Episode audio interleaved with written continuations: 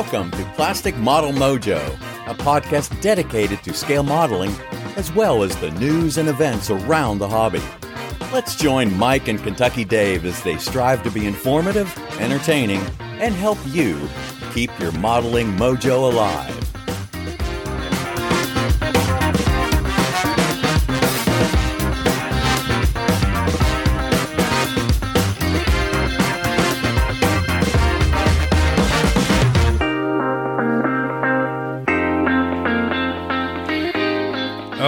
Yeah, Dave. We're at episode 88, my friend. I know. I know. Big 100's closing in. Good grief, 12 to go and we'll be we'll Yep. be there. Absolutely. Hard to believe. Yep. And man, we have hit the stride the the stride of the quote unquote modeling season, man. We're in it. Some of, one of us more than the other, but uh, we're in it. Hopefully May will rectify that, but we'll talk about that a little more later. That's right. What is up in your model sphere, Dave? Drugs. Drugs are up in my model sphere.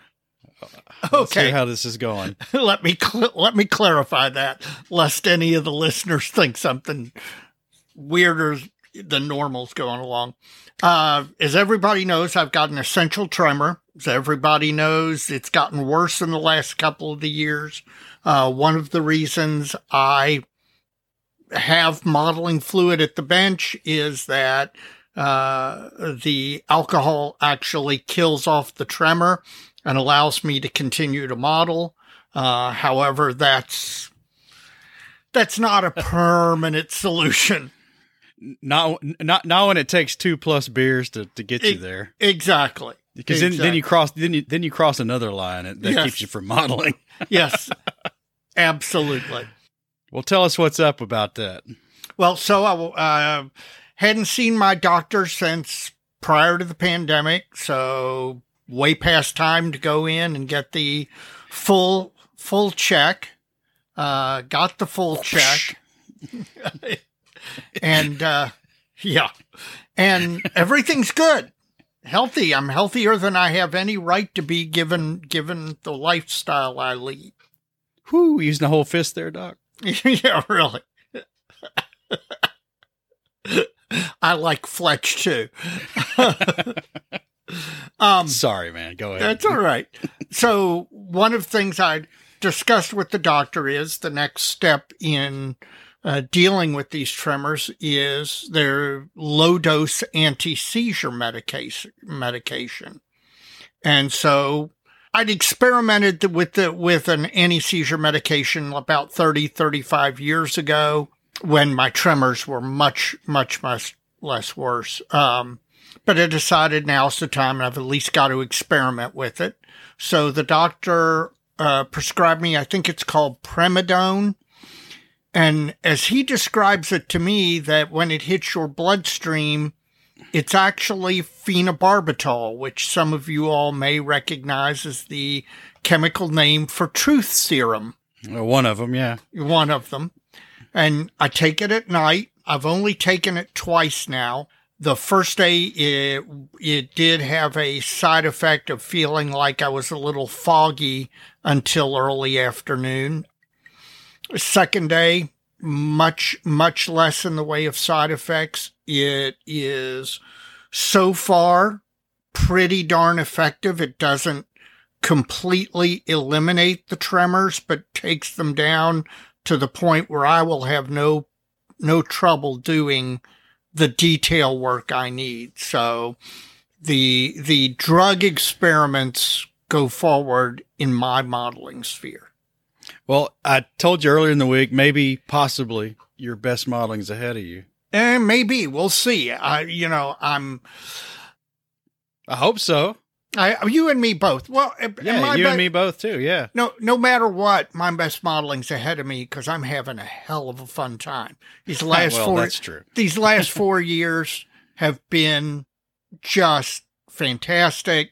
And, you know, uh, I like modeling. I, I want my models to look better. I want to get better, et cetera, et cetera. But the real joy is the modeling and all the people. But yes, the so far the the effects I'm seeing so far give me some hope that I'll be able to maintain modeling, you know, effective modeling, modeling that I enjoy out farther into the future. Well, one thing I, I will say that, well, two things. One, it's noble of you to, to discuss this in this kind of public forum. That's kind of cool. I don't hold back. I know you don't, but on the vein of not holding back, you know, uh, myself and the other club members, along with you, have, have we've grown along with your condition Yes. as the years have gone by. And, you know, we, we make jokes and it may sound cruel to some people, but, you know, uh, we're all in this together and we hope the best for you, man. Yep. Now, I want to see with your model sphere, I want to see you top drugs. I cannot top drugs. Damn. Uh, well, you know, you know, in the corporate buzz lingo, you know, you got your work life balance. yes. Well, of late, I've been struggling with the model, the model hobby life balance. Uh oh. Is this due to spring breaking out? Uh, no, not yet. Okay. Uh, I got a wife that likes to put off the the first cut of the lawn until all the all the wee little bugs have come back to life and uh, started flying around. So uh, I've cut the grass one time, and one time only. But but that's not it. it it's it's uh it's more a son struggling with a particular class in school, and uh, the wife and I both being kind of math oriented. So now I've given it away. It's it's a math class Sure. uh, spend a lot of time helping him along. And then, uh, like tonight, the expansion tank on my Volvo's coolant system gave up the ghost. How so- old was that tank? His OEM tank, I can only assume by the condition it was in, the darkening of the plastic, that it was an original installation. My car's a 99. You know what? So you uh, what- got to give the Volvo guys credit if you can get 24 years out of out of your. I assume this was the radiator expansion tank. Yeah, that's right. Yeah. So, and I'd been meaning to change it for a while because it's been leaking a little bit. So I bought an OEM replacement part. It's been sitting in my spares cabinet for a while in the garage, and and, and finally, last two days, it's been like putting some big spots on the pavement. I'm like, ah, I better change it. So I changed it. It was easy job. Took me maybe an hour to to do it all and refill it, and but it's just stuff like that, Dave. Yeah. Yeah. No. yeah, I- yeah. The, the the expansion tank in that car is older than most of my coworkers. that's a good way to look at it. I guess so. So it's uh, that's done. But it, but you know, back to the the uh, the model sphere. Despite all the stuff going on, I've been pretty good about coming down to the shop at you know post nine p.m. Yeah. and knocking out an hour, almost two sometimes. You, we've been there. You've been there with me. We've been talking Yep. and chatting via either video or on, on the phone. And uh, I've gotten a lot done, but we'll talk about that later. So, hobby life balance. It's important. That would be a good subject. Maybe maybe some listeners have some thoughts on uh, when their hobby life balance swings back and forth. We'd love to hear from you. Yeah. And, and, and what happened when it swung too far in the wrong direction? I'd like to know about that. That's some good information for people who are maybe swinging in the wrong direction. Absolutely, uh, Mike. I'm assuming you have a modeling fluid in hand. I do, and I hear yours. Maybe folks can hear mine rattle a little bit too. I'm in a little different glass tonight, so maybe not not so loud. Uh, I think it's official, Dave. Yep. Russell's Reserve 10 year is is pretty much displaced. Bulleit, Bu- Bulleit, Bulleit orange label is my stable staple. That your Um, timing is excellent, and I'll tell you I- I- why later. Yeah, we'll we'll talk about that later. I know what you're referring to, but uh, uh, sorry, folks, nothing new, no no big adventure, nothing for you to wonder if you need to run out and go try. Unless you haven't tried Russell's Reserve 10 year, I would recommend that you do so. And Dave, what are you drinking? Well, I'm drinking not a bourbon, a whiskey. Now, the difference is a bourbon has to be 51% corn mash and has to be aged in charred white oak barrels. New Whis- charred white oak. New charred white oak barrels. Now, uh, uh, whiskey does not have that requirement. The mash can be any number of grains and it does not have to be aged in white charred white oak. Uh, it can be aged any number of ways. Ian Fraser from Hamilton, when we went up to uh, Heritage Con, was kind enough to bring us a bottle of 40 Creek Canadian whiskey. It's 80 proof, 40% alcohol by volume. And uh, I can tell you from sipping it, it's it's light. It's lighter than most bourbons as far as uh, the body, but it has a really great taste. And uh, when we get to the end of the segment, I'm sure I'm going to be pretty darn happy with this. One way or the other. One way or the other. Probably both ways. That's that's right. Well, Dave, the mailbag is uh, always got something in it, Yes, it does. and I think it's time we just uh, slide right on into listener mail. You got it. Well, first up, Dave is uh, one of our longtime friends, uh, John Vickus, out in Salt Lake City, Utah. Yes, one of the Septemberists. One of the Septemberists, and John really liked episode 86 with uh, Ed Barrett. And you know what? That does not surprise me at all. John's background, by the way, for those who don't know, John is a psychiatrist. Psychiatrist or psychologist? Psychiatrist, I believe. Well, he'll correct us. Yeah, he'll correct us, whichever one it was. Uh, so that does not surprise me that he enjoys a discussion of the mental and organizational side of modeling. Well, on that theme, uh, he says he listened to uh, Ed in episode 86 uh, with fascination. Ed's experiences trying to blend his engineering self with his artistic self were illuminating to John, and uh, his emphasis, or even perhaps his plea for models to strive for balance, uh, he got a lot out of that. Well, good. Now, now John's email is. Did I forward you this? I don't think so. Well, I, I will. It's lengthy. John John's emails are always lengthy, and that's quite a that is a meant as a compliment. So I'm I'm gonna get to the to the meat of this, and uh, I got to give John credit. It, this thing's kind of compartmentalized, so I can do that. So good job, John. You're a good writer. Uh, and on the on the topic of balance, John says the tragic aspect of imbalance is when fear of inaccuracy or the dread of getting it wrong, in all caps, paralyzes the modeling process. Oh yeah, and I I think every modeler can relate to that.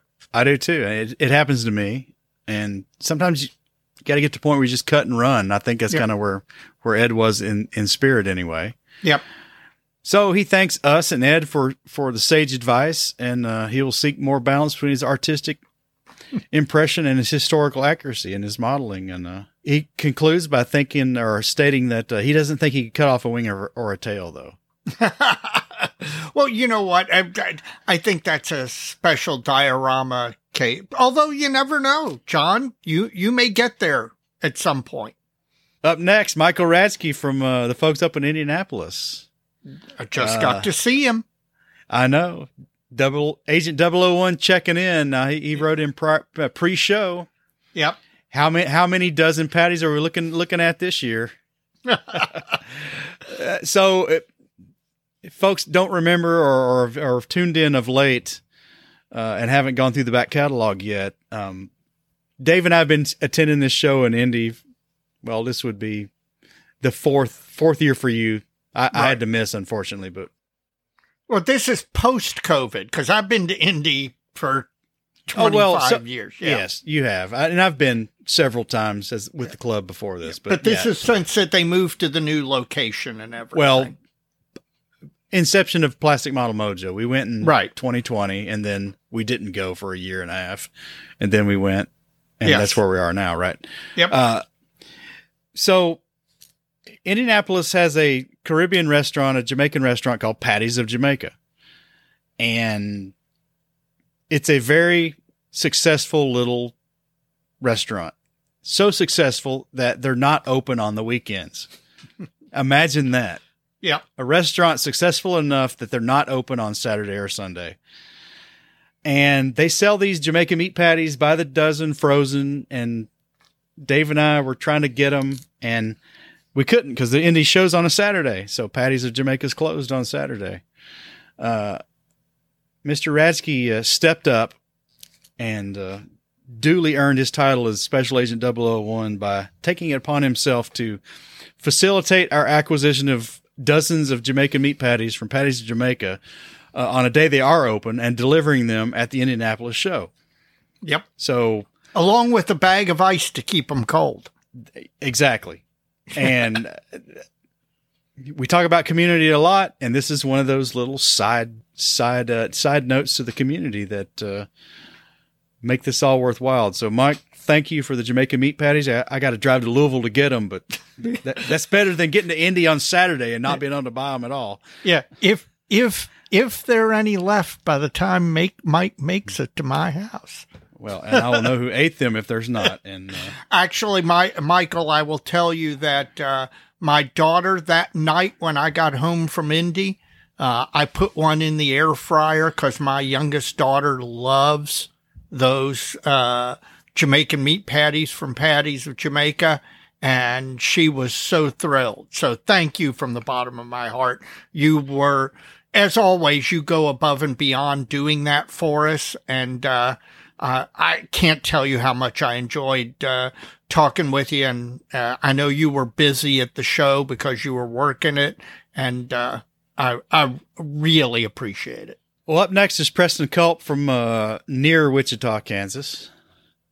And uh, in regards to episode 87, which was the last episode, which was the Wheel of Accidental Wisdom with uh, Evan McCallum. Yeah, Uh, and he, he drops his answers to a couple of these questions, which kind of is an interesting segue to something we've been discussing offline. Yeah. That uh, in future installments of the Wheel of Accidental Wisdom, we're going to post the the the topics that the wheel put out in the dojo in the Facebook group and let you folks comment on uh, what your answer might be to some of those things.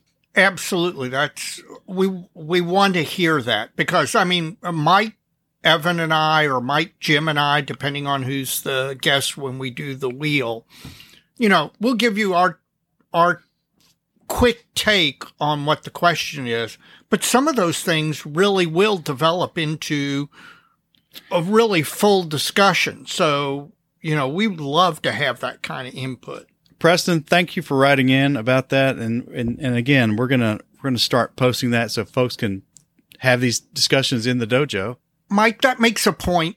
If you don't mind me interrupting you, that makes a point. The dojo exists for those kind of, in addition to posting your work and, you know, everybody getting to see what everybody else is working on, which is fun and great. But the dojo is a resource, a community resource, uh, you know, where you can crowdsource questions. Hey, I've never used GX100. What's the thinning ratio that works for you? Any question like that. I want, I want the dojo to grow to be able, it's a community and it's a modeling community. I want it to grow to be able to be that resource that when you've got a question and you want to crowdsource some knowledge, that that's where you go to post it. So please do stuff like that. Well, he closes by saying he's glad his wife is clueless on how much money he ends up spending after listening to podcasts. Shh, shh. That's why my wife still thinks the name of our podcast is on the bench. Especially when y'all have Doctor Strangebrush as a guest. I think you've bought almost everything he mentions during the interview, Yep. So have I. including, including an H&S Evolution, which is Yes. uh, working out well for him. So, Great. Preston, look for uh, future posts in the dojo regarding uh, which topics we attempt on the Wheel of Accidental Wisdom, and uh, I'm glad you like it. A lot of people like it. It's it's it's a good segment. Speaking of which, guys, if you're listening and you got an idea, a question for the wheel, please send it in. We burned through a bunch of them with Evan, so we're trying to build the wheel back up. So if you've got something that's a question, particularly one that's uh, appropriate for, you know, just a quick hot take, please send it in. Willie Garcia, All right. I think he's he's in Ireland, right? He's the which which is which is ironic for a guy with the last name Garcia. Well, it's actually Willie Mayhoff Garcia, so he's got a little German going on there There, too. there you go. And he, he explained that. So uh, Yeah. Uh, he is uh, appreciative of the input we gave him, but to just buy the damn mask for the for the Ukrainian uh, digital camo, Amen. Amen. he, he ended up getting those from DNN Models, but he had to buy them from BNA Model World out of Australia. So that that's going to work out fine. They're a good they're a good seller. Think, yes, BNA is great. Think of 15 years ago, that transaction would never happen. No, A guy-. A guy in Ireland reaching out to an Australian supplier for a set of masks manufactured in what Poland or Ukraine, wherever they happen to be manufactured. Boy, this is the golden age of modeling. Well, it's the the democratization of uh, the world with the internet, right? Yep, absolutely. Gotta love it. Yep. Well, while uh, doing some research, you come across a can of worms called the scale effect of color, Oh my lord. and uh, he's thinking this would be a good topic. I- I'm thinking we can cover this in listener mail at least to some extent, and I'm going to start Okay. because I did a little digging around. So he wants to know what are our thoughts on this, and uh, so scale color. Do you want to say what what scale color is in theory? Just the Yes, overall yes. forty thousand foot view. So scale color in theory is well, it's not a theory; it's fact, or, it's theory, or is a theory fact Right. based on the premise that uh, the further you are from an object, the basically the lighter the color will appear to the original color when viewed at close distance, and this can be be borne out by the classic example is you paint a 10 foot by 10 foot square of a color on some neutral background. And then you paint with the exact same paint from the exact same pot or can or whatever on a one inch by one inch square. Right? Yep. And you hold that one inch by one inch square out in front of you while you're standing right in front of this 10 foot by 10 foot square of color you painted on this neutral background wall. And you start backing up Yep. And you back up to the point that to your eyes, the one by one square of color in your hand is appears to be the same size as the 10 foot by 10 foot square that's painted on that wall that you're now God knows how far away from. right. Now they do not look like the same color. And they do not look like the same color for a couple of reasons. One is atmospheric conditions. You're Yep. looking through humidity and dust and whatever. And the other condition is you've got this hemisphere in front of you that all this ambient light is coming into your eyes from. All your direct and peripheral vision, right? Right. which is messing with that thing you're looking at at 8,000 yards away from you now, or whatever it is. right. So all that is impacting the color in your hand versus that 10 by 10 square you painted on the wall way out in front of you.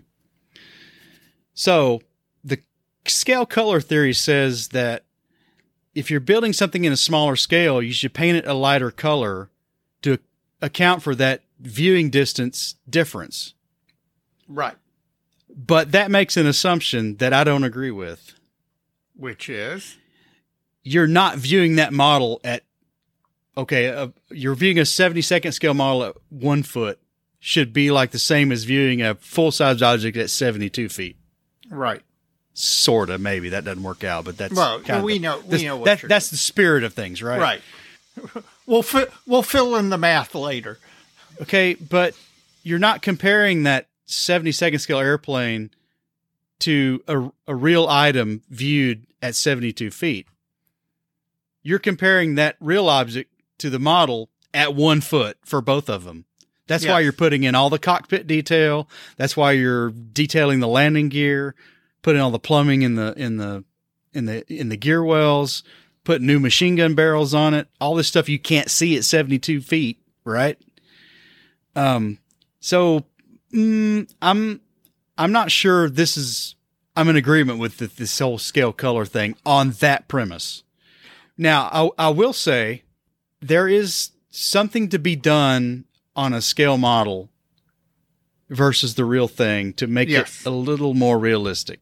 Yeah. And well, to give a- the impression of realism. Yes, the, the impression of realism. And if, in, in fact, uh, the Plastic Posse podcast latest episode features uh, an interview with Alex Clark. And if you haven't listened to this interview and you're concerned about scale color, you should probably listen to it because he touches on it a little bit. I think he touches on it en- enough actually. Um, I don't know if if one of the interviewers actually asked him about this or something kind of segued into it and he and he started talking about it. I, I don't recall off the top of my head, but um, he's not a fan of just adding white and lightening the colors. Right. And, he, and- he was he was of the opinion that it was not the right thing to do. Obviously, Right. Uh, what he does instead is he uses a more neutral color to desaturate Yes. the colors because he th- in his opinion a 70 second scale model and he's one of the foremost armor modelers in 70 second scale Yep. bar none Yep. uh, i don't know if he listens to the podcast or not but if you do alex there you go that's that's what what i see when i see your work you know he he was talking about desaturating these colors to to make things less toy like Yep. to to make it look more the size it was supposed to be. What about you, Dave? What do you think about this? Well, I and, and that is okay. Scale color, in theory, they say you know depending on X scale, you add X amount of white. That doesn't work. There's no. There is for many of the reasons Mike just outlined. Just simply using the rote formula. In fact, there there have been articles in Fine Scale and any number of magazines about this it just doesn't work. But it certainly is true that as your scale gets smaller, you need to lighten the paint. But in order to, to give a good impression of the model, to to try and create the impression of realism. So as you get as you get smaller and smaller scales, you want to add more of a lighter color. And I think the key is what you mentioned. Instead of using white, a lighter complementary color. Uh, and it depends on what color you're painting. A light, you know, sometimes it calls for a light gray. Sometimes it calls for a light tan. That, and this is a lot of that color wheel theory, you know, that I, I wish in college I had the opportunity in college to take color theory courses, and I really wish I had because I think there is something really good to be learned from those type of classes, particularly in this area where you're adding a lighter complementary color to lighten the color that you're actually painting. So I think my rule of thumb is yes, if you're painting sm- uh, smaller scale, you need to lighten the paint that you're using. How much you need to lighten it and what you need to lighten it with is an area of wide discussion. And I don't know if it's lightning; it's desaturation. I think that's not not not not necessarily the same thing. Yes, you're you are correct. You are correct. That's right. Lightning is probably a a crude description of what you're actually trying to do. Desaturation is probably a better description, although most people, when looking at it, would think of it as lightning. Yeah, maybe I don't know. So, listeners, what do you think on this one? I I don't know. I I don't I don't I don't buy I don't buy the distance argument because I don't think that really is what you're doing when you make a scale model. I don't think you build a 70 second scale model and to give the impression of viewing the real life object at some other distance. I think that's not true. Yeah, but at same at the same time, it still is true that you're building something and you're trying to give the impression of making it a much larger, making it appear to be a full size item. So, you know, you, I would love, we need to find a really good, not, not necessarily a modeler, although I'd like to find a modeler, somebody who came up through, say, art school like Mark Cable did and have a, a deep, in depth discussion about color, color theory, color wheel, uh, scale color, all of that stuff. Cause I think there's a, a huge area to be mined in that discussion. Up next is Brandon Jacobs. Uh, Brandon's from uh, Texas, and yep. he's he's Agent 003, I Three. think. Yep. We need to have badges made up. I, we do. Yeah. Or or license to to chill. Exactly. License to chill. I like I like that even better. Uh, well, he was uh, looking at at the uh, the photos from the the indie show. Mm-hmm. Um, he says not even 24 hours after the show, uh, there's a YouTube channel called Throttle Power. Yep. That uh, did a great job with the photo essay and plugging the show. Yeah. It says they definitely deserve a plug on the Mojo. So there you go. There's the plug. Throttle Power on YouTube.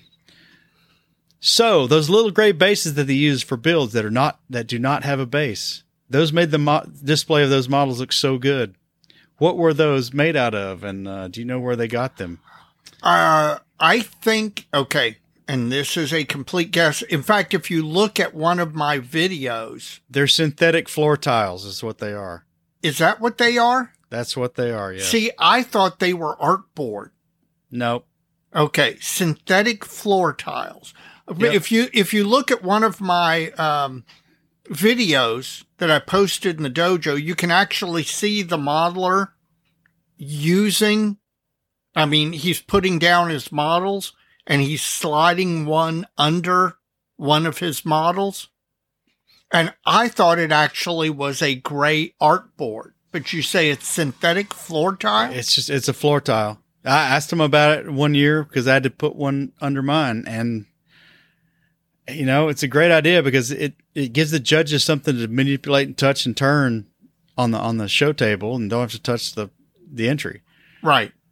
And uh, I don't know if that's primarily why they do it. Maybe some some of the folks from Indy could chime in and uh, let us know exactly what that is in the event that I'm wrong, but I think that's what they are. Uh, tell us the uh, the rationale for using them and, and what they are specifically. And because uh, Brandon's thinking he wants to use something like this for uh, Winter Bliss next year. Yeah, I would love to hear. Listen, we got a lot of the guys from Indy who listen. Uh, eh, so especially a lot of the guys who are uh, deep involved in the actual contest. So I'm sure one of them will hear this. Please reach out and email us and let's talk about that. And finally, from the email side, Mr. Michael Karnaka from uh, New York City. Ah, I always look forward to his questions. I was wondering if you've ever suddenly saw a photo or film that made you want to drop what you were currently working on and seek that subject out as the next modeling project. Oh, heck yes. Yeah, well, he's tempted by NASA's uh, test uh, F8, F15, um, number 837, which has got the funky wings on it uh-huh. and the and then the red, white, and blue scheme. Yep. Uh, there's a conversion from BAM models out of France.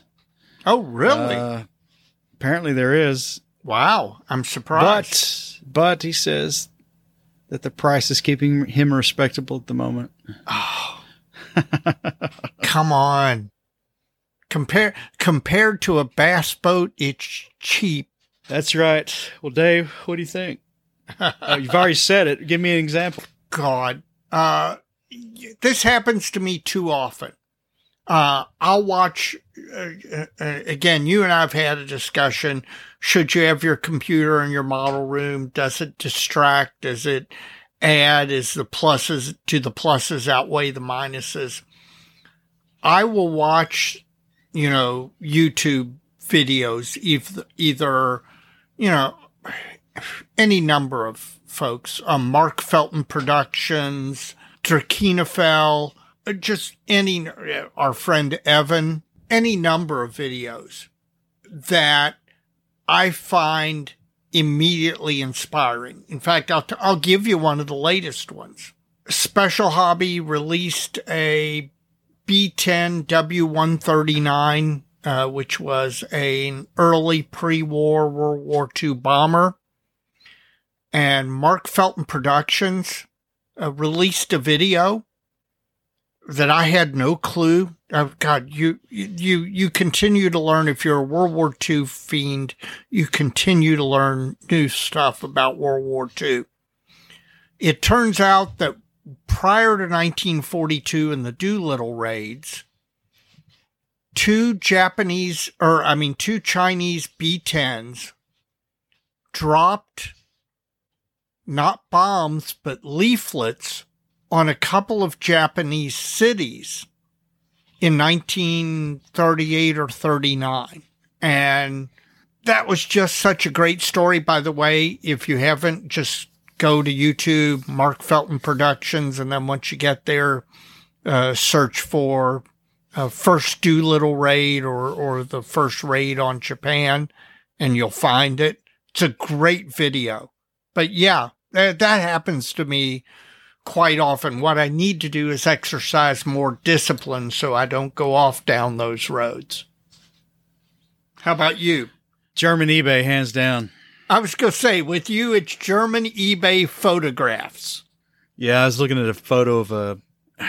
It's an interesting picture. In fact, I bought it. I, I was looking at it actually in my hands, not on German eBay, but it came from German eBay. It's a, it's a a Soviet T-60 light tank that's slewed off into this shell crater. And uh, there's a German Demag D7 half track that's pulled off to the road, and the, the guys are out looking at this tank down the hole, right? Right. But it's got all these really crazy markings on it. It's got multicolor unit markings on it and a slogan painted on it. And I'm, I got the Optivisor out and I'm trying to make it out. And I'm like, man, I need to look around see if there's like more photos of this, either this tank or, or more from the same unit. Cause this, this would be the one I'd want to do. Yeah. And, uh, then I start thinking, oh yeah, MiniArt got a T60 and there's a spare wheel on the engine deck. You, you, you can see it's a, the early version with the spoked wheels instead of the solid wheels. And MiniArt makes one of those. And, And then you Is it- started, then you started checking for who makes, uh, uh, 3D printed aftermarket tracks and photo etch and all that stuff. Yeah, exactly. And Yep. Absolutely. Absolutely. I, Yep. you know, that, that kind of ties into Dave to what we used to, well, used to, we still do and often do and have for years called virtual modeling Yep. where either, either books or magazines or the internet or whatever. Yeah. You're doing a lot of stuff and it's fun and it makes you happy, but you're really not make, you're not building a model.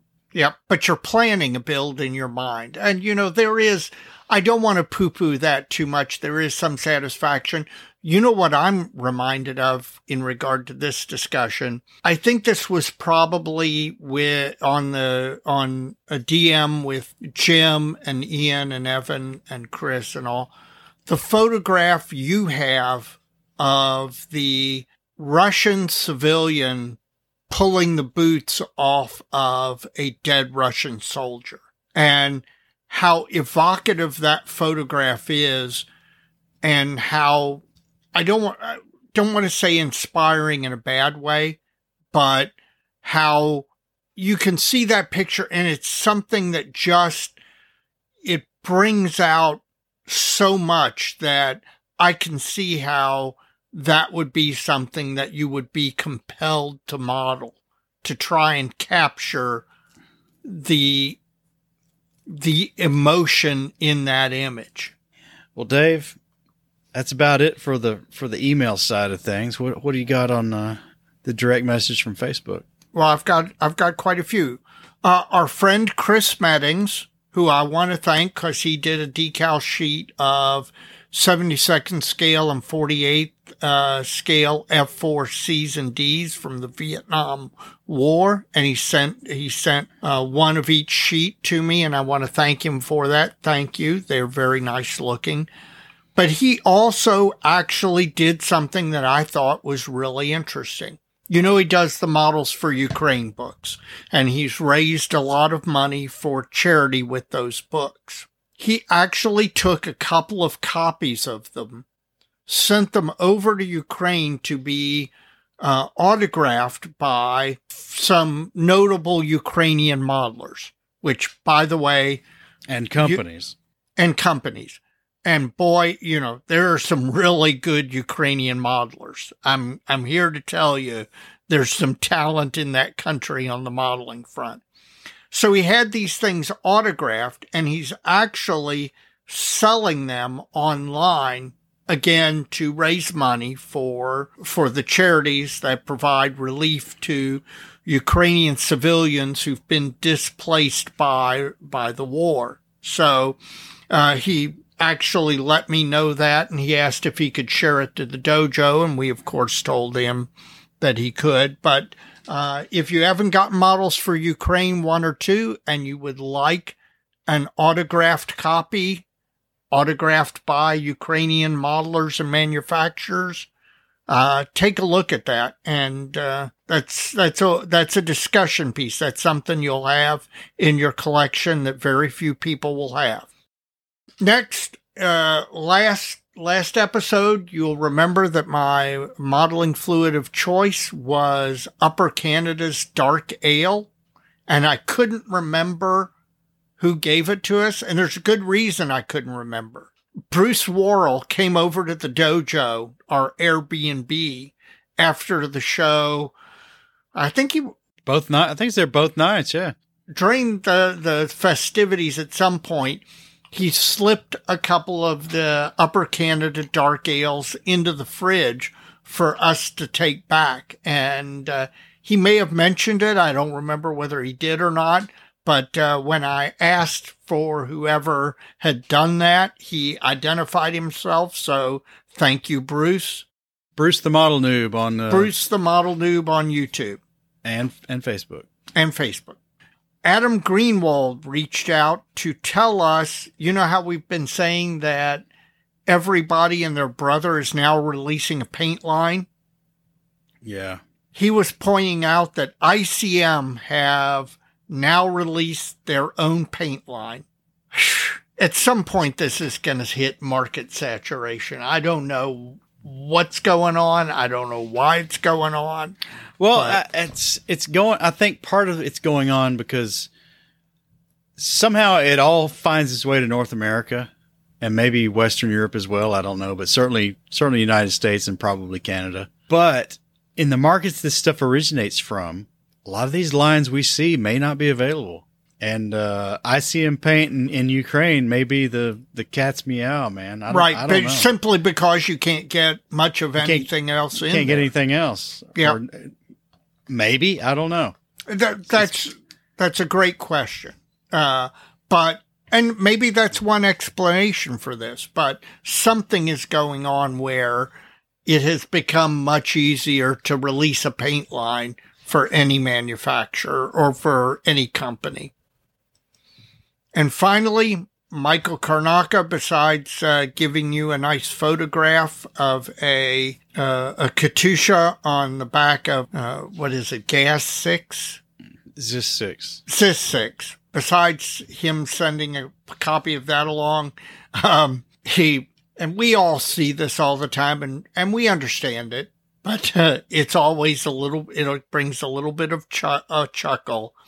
He sent a photograph of a World War II war memorial plaque in front of an M113 armored personnel carrier, which, okay, I get the spirit. Yeah, it's good that we memorialize, never forget, all that sort of stuff. But yeah, there is a little bit of a, a, a disconnect when you see something like that.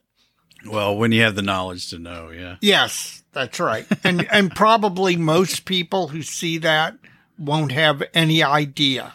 But it's always funny. Mike always Michael always manages to send us uh, on DM something interesting or entertaining in addition to his questions emailed in every time.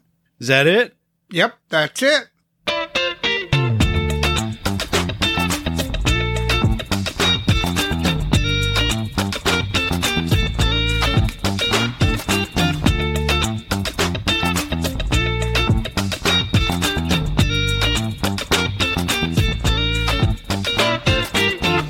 This is the point in the episode where I ask you if you're done listening to the episode, you'll go ahead to whatever podcast app you listen on and uh, give us five stars, rate the podcast. It helps in all of the algorithms to drive us to be more visible.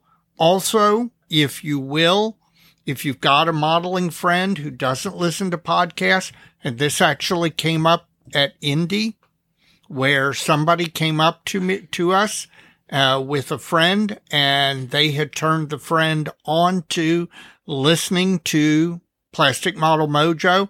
And the friend had never listened to podcasts before, didn't know how, didn't know anything about it. So that is an important way for us to continue to grow. And uh, Mike and I, behind the scenes, talk about the statistics, and we continue to grow, and we are pleased about that. And one of the best ways for that to happen is for you to recommend us to a modeling friend who doesn't listen to podcasts. Show them what it's all about. You may have to walk them through it. Please do that because it really helps.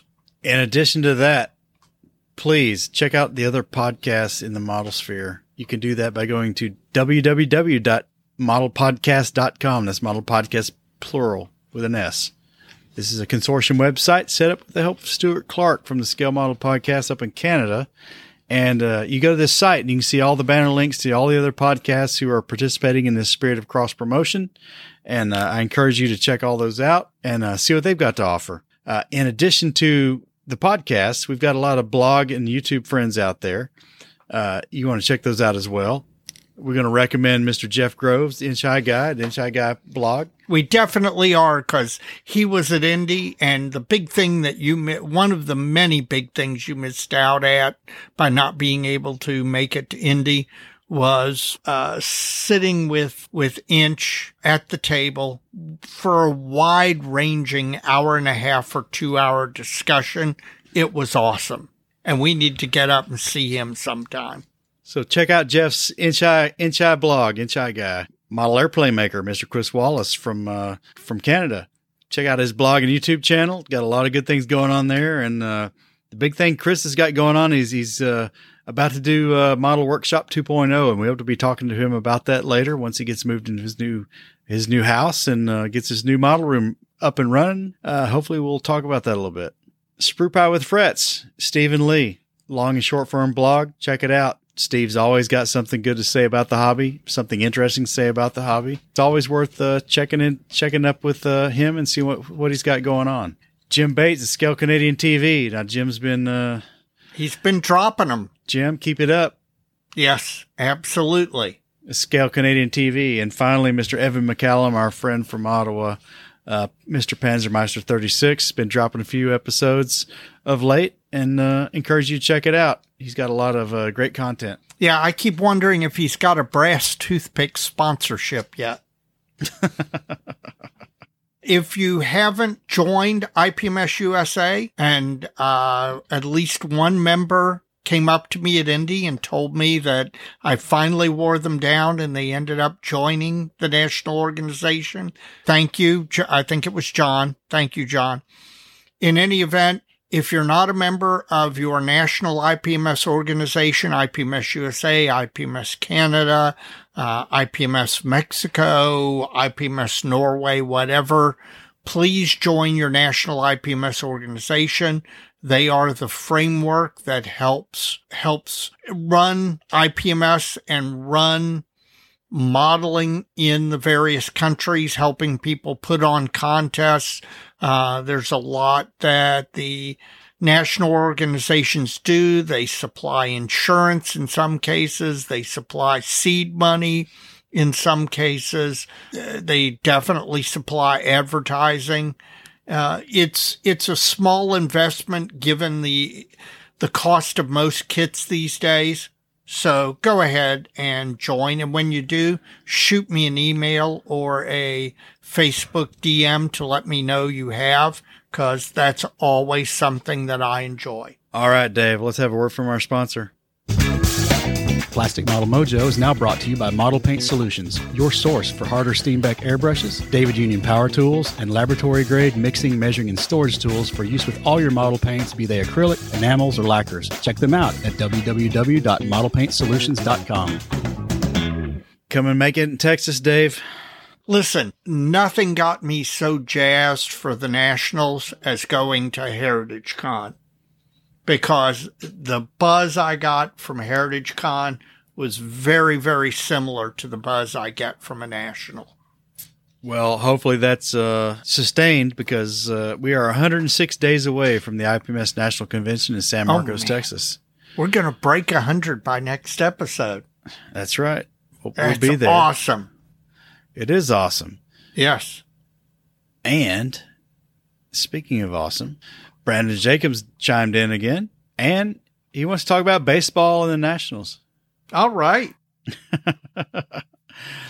So, if you like baseball and you're traveling to the IPMS National Convention in San Marcos, Texas during the first uh, weekend there of August, uh, there's some baseball to be had along the way. When I went to the Nationals in Albuquerque in 1995, I actually went to the uh, AAA expansion team game for Albuquerque the night before the Nationals began. It was awesome. So if you are a baseball fan, some of these uh, AA and AAA teams are really great to see. If you're in the Houston area prior to the show, uh, Monday, Tuesday, and Wednesday nights is all that's July 31st, August 1st, and August 2nd.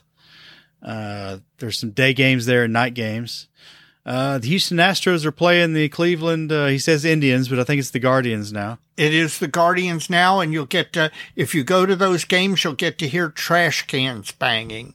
And, on, and only baseball people will get that joke. So Monday, Tuesday, Wednesday, July 31st, August 1st, and August 2nd. There's uh, three games. If you're coming from the Houston area or, or, or are in the Houston area prior to the national convention and want to check out some baseball, you can check out that series of games. Or if you're in the Dallas region, uh, the Texas Rangers will be playing the Chicago White Sox Tuesday, August 1st and Wednesday, August 2nd. So, uh, there's a lot of baseball to be had if you're uh, in the San Marcos area prior to the show. You know, there's nothing better on a really nice night sitting out drinking a beer and eating a hot dog, watching either professional baseball or AAA or AA baseball. It's just awesome.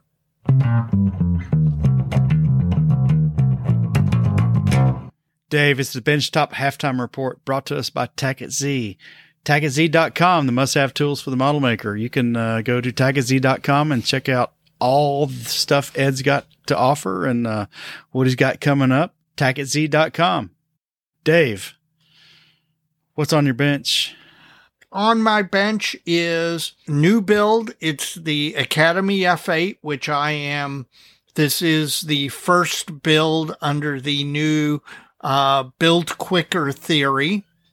Uh, it's also the build for the Model Geeks MIG Killer build. It's coming along really well. Now, I'll tell you what, I've been spoiled by that Arma P51 um, that, you know, it's only been released a year or two ago. This Academy kit is like 10 years old at least.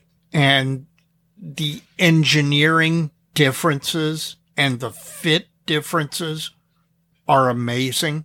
There has been a revolution in model making and mold making, and I'm not sure we appreciate how, how big a change is, has occurred because I'm putting this kit together, and it's not a bad kit. Don't get me wrong; it it fits well. It's all, but compared to something that was released in 2021, it's it's you can you can see the differences. I'm, it's a it's a little bit of adjustment for me to go ahead and build it, but I'm building it. I'm having fun. It's going together great.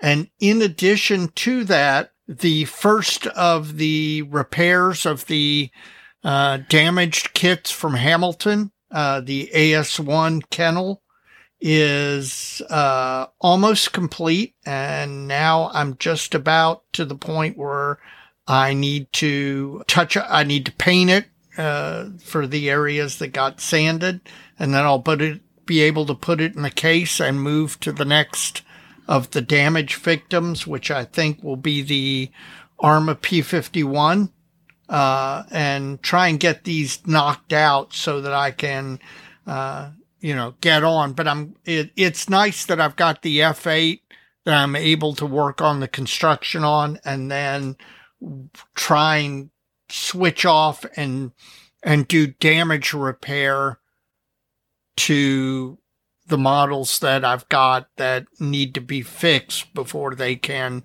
go back in the case. I'm, I'm making myself do that. Uh, I will be honest with you. A lot of times in the past, when a model's gotten damaged during transit, I've put it back in the case and just let it sit there and always intended to go back and repair it and then end up never, never doing that. So, uh, this is this is this is part of my model growth experience. So how about you? I've been pretty busy. I know. I've I've seen some of your busy. D- despite the uh, model life work life balance or whatever we called it earlier. Yep. Uh, I've managed to spend quite a bit of time at the bench. Yep. And uh, make progress too. First, we'll talk about the the E16 Paul and the catapult. Um, yep. I, would hope to have the entire catapult weathered at this point, but I, am not there. But you know, I'm pretty close. Uh, I've yep. got all the all the pin washing done on the catapult boom. Uh, really, really happy with the way it turned out. Uh, it was a lot of work because I was fighting that wash tooth and nail. It was a MIG ammo, just black wash, and I don't know if it was the variation in, in surface smoothness or, or what, but it's sometimes that stuff works great, the, the wash, I mean, and sometimes it just tides out and just makes a mess of things. And, uh, I, I don't know why on this one model it was giving me both, both those responses, but it all turned out for the good and, and it's all the pin wash is on. It's been clear coated again with a satin. I'm ready to do some more of the, the oil paint work on to, uh, put some other colors on there, some, some dirt and grime and some rust tones. Uh, in addition to the catapult boom, I've also painted the, uh, the, the, the, uh, the tower that the boom goes on to. Um, it's a, it's the kit turntable mounted to a 3D printed cylinder essentially. Yep. Did a lot of undercoating. I primed it black and then did a lot of undercoating in, uh, you know, like sky gray and white and maybe, I think there's some Tamiya buff in the, under there as well. Uh, before I sprayed the base coat, the base color, the, the Kure Arsenal gray from Tamiya. Yep. Sprayed that really thin, like 90% thinner, 10% paint and built it up really slowly to cover up all the underpainting. And this is one of the things that you missed by not going to Indy. Uh, and no, that's not an attempt to make you feel guilty or anything. Yeah, right. Inch and I sat there and we had a long, long discussion about the fact that, particularly airbrushing, but I think all of the modeling skills are perishable skills. And that if you're not doing them regularly, you lose some of the skill that you have. So I think that while you're working on the KV85 doing build stuff, the fact that you're doing not only pin washing, but airbrushing on the E16 project helps keep your, your skills sharp with an airbrush. Well, in addition to the painting of the catapult, I've planned out a base and submitted that to our friends at Bases by Bill. Oh, yeah, uh, yeah. For consideration, it's going to look really nice. Now that may be I, putting the cart cart before the horse. I, I I like it. Well, and I like the ambition. That tells me you're going to finish this thing. I yeah, I hope so. So, uh, more more oil paint work on the catapult, and then I'm I, I got to get started on the plane. I, I'm I'm scared, but I just got to do it. You just just pull the trigger. You'll do start doing it and then you go from there. It's honest to God, once you start, you'll be shocked at how easy it is.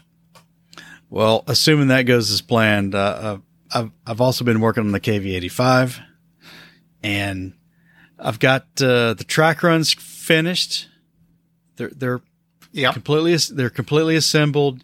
Uh, the, the lengths of the runs have been adjusted to uh, to facilitate the look I want of the finished model versus the terrain I'm going to pose it on.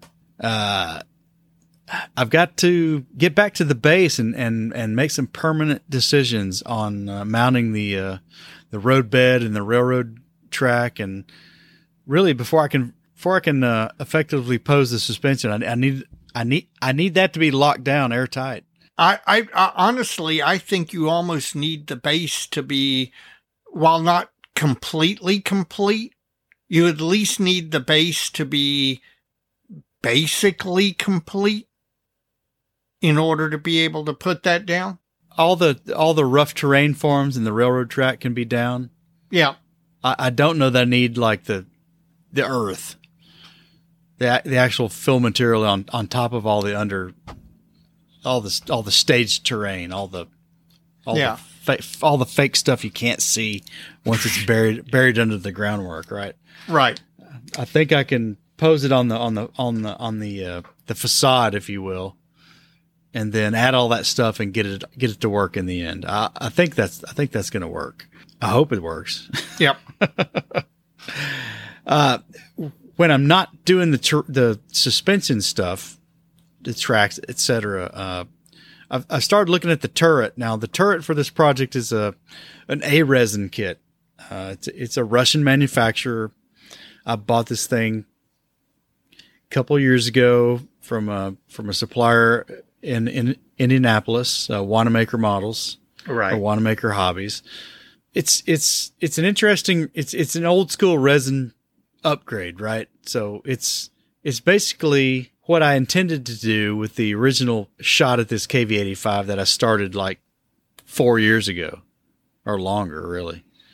Uh, Eastern Express kit, right? The uh, very rudimentary. The turret was pretty rough. Uh, th- this A resin kit is actually a, a remodeled, retextured, redetailed Eastern Express turret. Sure. Well, a lot of the cottage manufacturers do that. They take the kit part that's wrong and use that as the basis for accurizing and then casting the accurization. And for the most part, it's as good, if not better, than what I would have probably pulled off on my own doing the same thing, which was my original plan to begin with. So, so that kind of worked out. For for a few dollars, I saved myself a lot of work, right? Right. Uh, there's one area though that uh, I'm I'm I'm gonna fix. I just got to get up the nerve to do it. Um, on the on the turret roof, there's two periscopes, and in typical fashion for for armor, Soviet armor that era, that the the periscopes are mounted to the inside of the turret roof, right? Right. Through screws that are attached from the exterior of the turret roof. Yes, you and I were discussing this last night, I think. and the the resin turret has accommodated that reality but it's a little bit soft in the end. And what i'm probably going to do is i'm going to drill all those screw holes out and replace those with some photo etch screw heads. Now the screw heads i'm going to use are from an outfit called alliance model works. And uh, i don't know if this set's still available. It's a lw35026 and it's uh, basically various sizes of, of Phillips head and flathead screws. And what's neat about this set is they're etched on a, a self adhesive backing. Which means no runners. There's no fret attachment to the screw heads, so And you can just that, you- it, that, that, when you're talking about something that's round and small. and small, the fact that you've got no runner to try and clip off and then round out is, is, It's hu- it's huge. yeah, huge. So I don't know. Alliance Model Works. If you need screw heads, check it out because I think these are really going to fit the bill. Ah, I think that's my bench, Dave. I don't think I've been working on anything else. Well, that, that's enough. You're, you're working, man. I'm glad to see it. so, uh, Mike, uh, this is the point where I think in this episode we're going to talk about our faves and yawns. Um, Oh man. stuff stuff is keep getting released at a ridiculous rate to the point where you almost can't keep up with everything coming out. Uh, Particularly when you add in all the 3D stuff. So, Oh, no doubt. Well, I've got a. It's a fave, but it's also. Okay. I don't know what what. It's not a yawn, but it's a fave, and it's it's something else. I don't know. Maybe a reservation. okay. Uh, just today, the day of we were recording this, which is April April eighteenth, Takom did their typical ghost profile announcement of three new kits. Oh, did they? I didn't miss, I didn't see Yeah. this. Well, these three kits by the profile are going to be a, a, a Hetzer early, mid, and late production Okay. variant Well, that with makes full in- sense. with with interiors. Oh, well, you and I have talked about interior, particularly on a Hetzer. Can you open a Hetzer up much? Uh actually, the yeah, you, you actually can open it up quite a bit. There, the the hatches for the loader and commander uh, open up to reveal a, a pretty good view of the the fighting compartment interior anyway, and you know the engine decks could could be opened if you wanted to do that. But you know, Tamiya's Hetzer's pretty good. Um, some of the others aren't bad either. But I've I've been planning in my mind an, an early Hetzer. There's one in particular I want to do, and this this just adds to the excitement of that. It's a I'm- really curious as to what these come out with and how good they are. Now, a lot of people, you know, uh, the Hetzer's like another Tiger or Panther, but I don't know. I, I like this vehicle a lot, a lot more than those. So we'll see what they do. What about you?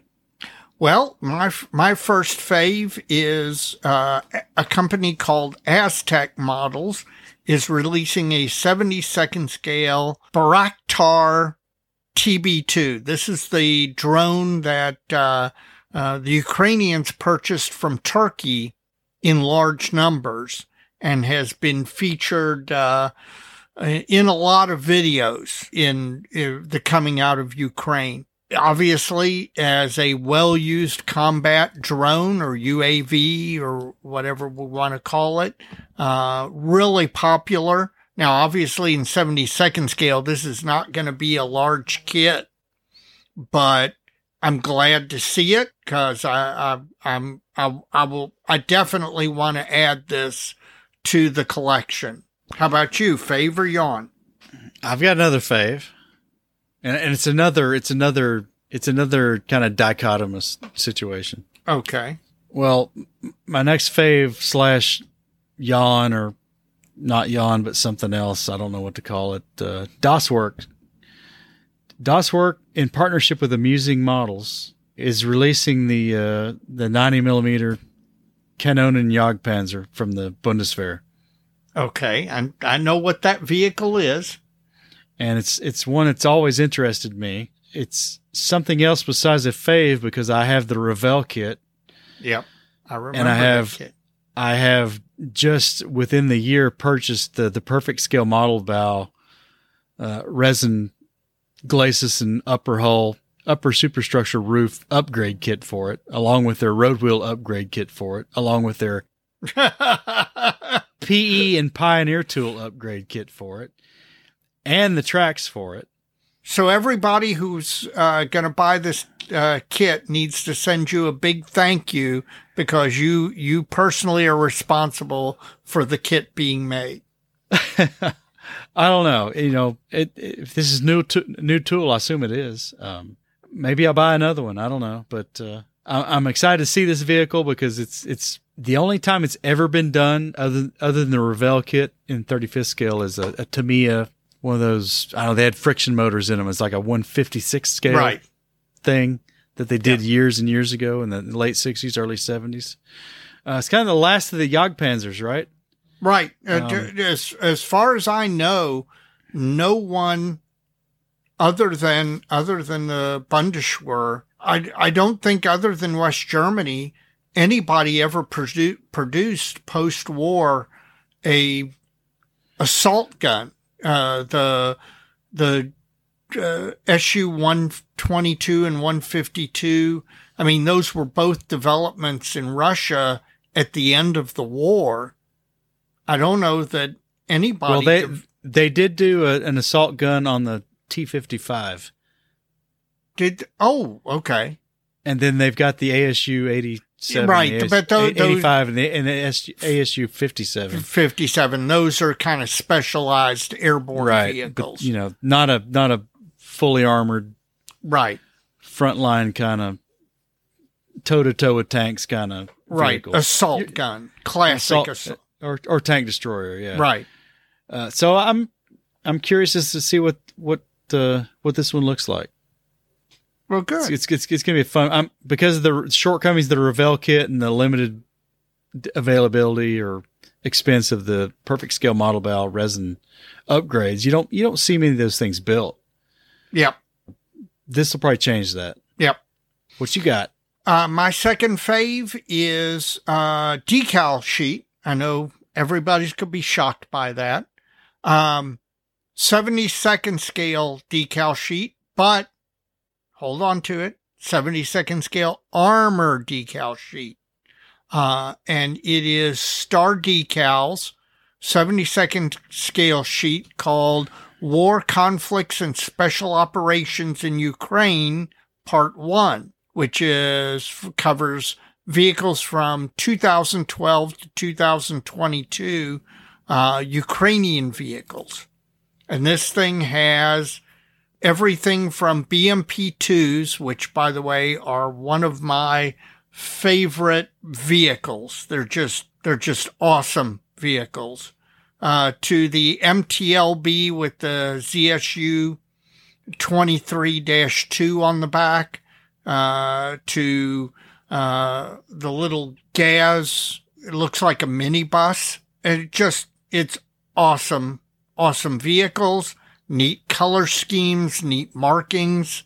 Um, uh, yeah, there's, I think we're going to be you modeling the Ukraine conflict for many years to come. And, uh, that decal sheet certainly looks like something I might want to pick up. How about you, Mike? Uh, I got a yawn. Okay, give me a yawn. It's, it's not a kit though. Okay. The latest Micromark catalog showed up in the mail a couple days ago, and on the front cover is this contraption they're they're marketing now called Brush Cam. It's a paintbrush with a an attachment on it for a I guess it's a Bluetooth micro camera Right. that you can connect to your phone and give you a close up view of your on your phone of what you're painting with the brush.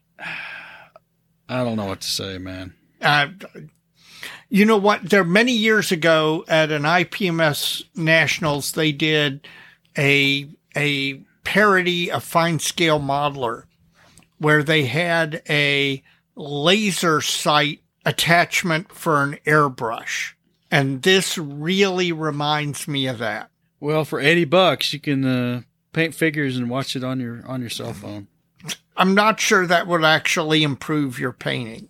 Uh, I'm thinking the uh, the monoscopic view you're going to get is going to make it a little harder than I, I don't know. You, More well, pa- more more power to them. Right. If somebody buys this and tries it out, let us know what you think. What do you got, Dave? Okay, this is a fave and a yawn. So one see you you've set a trend, you're a trendsetter. Company called 308 Bits makes a 72nd scale set of resin bits for the Razor Crest from the Mandalorian, including engine exhausts, cockpit, back wall, and believe it or not, and I am not making this up, the Razor Crest toilet. So that you, I'm not sure that you can see it if you install it, but those are the things they make for the Razor Crest. And the Razor Crest is popular, Mandalorian's popular. These things really look good. The yawn part of them is they're available through Shapeways. And I'll be honest with you, at this point, I would not be buying anything through Shapeways. They just, they've, the, the technology has passed them by. And unless they upgrade, their printing. Now, maybe you'd be able to reach out to these people and get the fi- purchase the files themselves. So if you've got your own 3D printer and you want to do a, a Razor Crest from the Mandalorian, these really do look like good upgrades, all of them. Uh, but I just wouldn't recommend getting them through Shapeways. All right, Dave. That's the faves and yawns. That's it, man. Getting the right size base for your model, diorama, or vignette can be difficult and time consuming. Bases by Bill has the solution with their all new custom sized display bases. Offering sizes of 4 to 30 inches, you can choose the dimensions you want and get the size you need every time. And they can laser engrave the base with a unit emblem or text to your specifications. Better still, shipping is included within the lower 48 states. Built by modelers for modelers, Bases by Bill has bases and display cases for any type of model and for any size. Visit their website at basesbybill.com to see their products or to get your own custom built base or display case quote. Use the code MOJO at checkout to apply a 15% listener discount to your order. That code again is MOJO for 15% off. Bases by Bill for all your model display needs. Well, Bob, thanks for that self motivated redo on the ad. Appreciate that. Obviously, we like it. We put it in the episode. Yep. Sounds good. Well, Dave, our special segment tonight kind of has a, a history from uh, our last uh, episode with uh, Dr. Strangebrush By way of Heritage Con. by way of Heritage Con. Now, that episode with Dr. Strangebrush, we talked about scribing. And uh, Mr. John Chung from Canada, from Toronto area, messaged us and said how much he appreciated that episode because uh, anyone who's been paying attention to Facebook in the model sphere knows that uh, John Chung is building a 72nd scale Revell space shuttle, and he's he's scribing every single thermal tile on the skin of that vehicle on his model. He said he re- appreciated that episode and uh, thought scribing was a under underrepresented technique or uh, topic of conversation in the model sphere. And uh, that said, we went to Heritage Con and we, we met John at Heritage Con and uh, he cordially came up and introduced himself and we had a little conversation there and uh, expressed his appreciation for the podcast and our our appreciation back to him for uh, his modeling prowess and particularly this, this project. And uh, we decided to have him on the show. And Dave, uh, it's a pretty interesting conversation. Yep. So how about we get into it? You got it.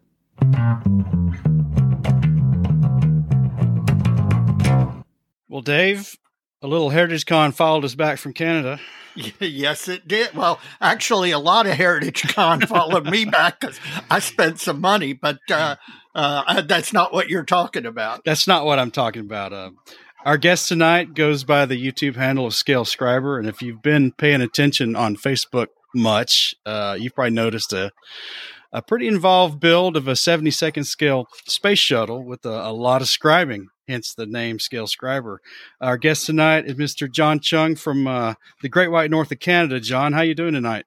Uh, doing great. Thanks, uh, Mike and Dave. Appreciate the uh, invitation once again. Uh, it's quite the honor. It, well, it, it, it's it's mutual. Uh, We enjoyed meeting you at Heritage Con. Get that get that out of the way. Uh, what'd you think of that show?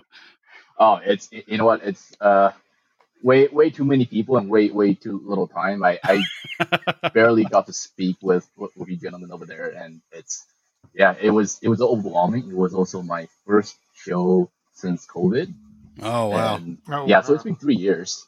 Uh, it was really good to see people and friends I hadn't seen in a long time. Uh, it, that's true. It was our first time up up that way to that show, and uh, we just had a blast because we we've made a lot of friends uh, in the Ottawa area since uh, we started the podcast, uh, and it's it's amazing because uh, on the way up we were talking because we had a long time in the car, so we had to talk to each other. Yeah. uh, in 2020, none of this would have even been conceivable for us because we didn't know any of the people that we were actually sharing a, a Airbnb with. We didn't we didn't even know those people in 2020, and and now they're some of our best friends. So uh, glad to have you um, among those, John. Um, it's just a, a pleasure to have you on, and uh, let's talk about this space shuttle.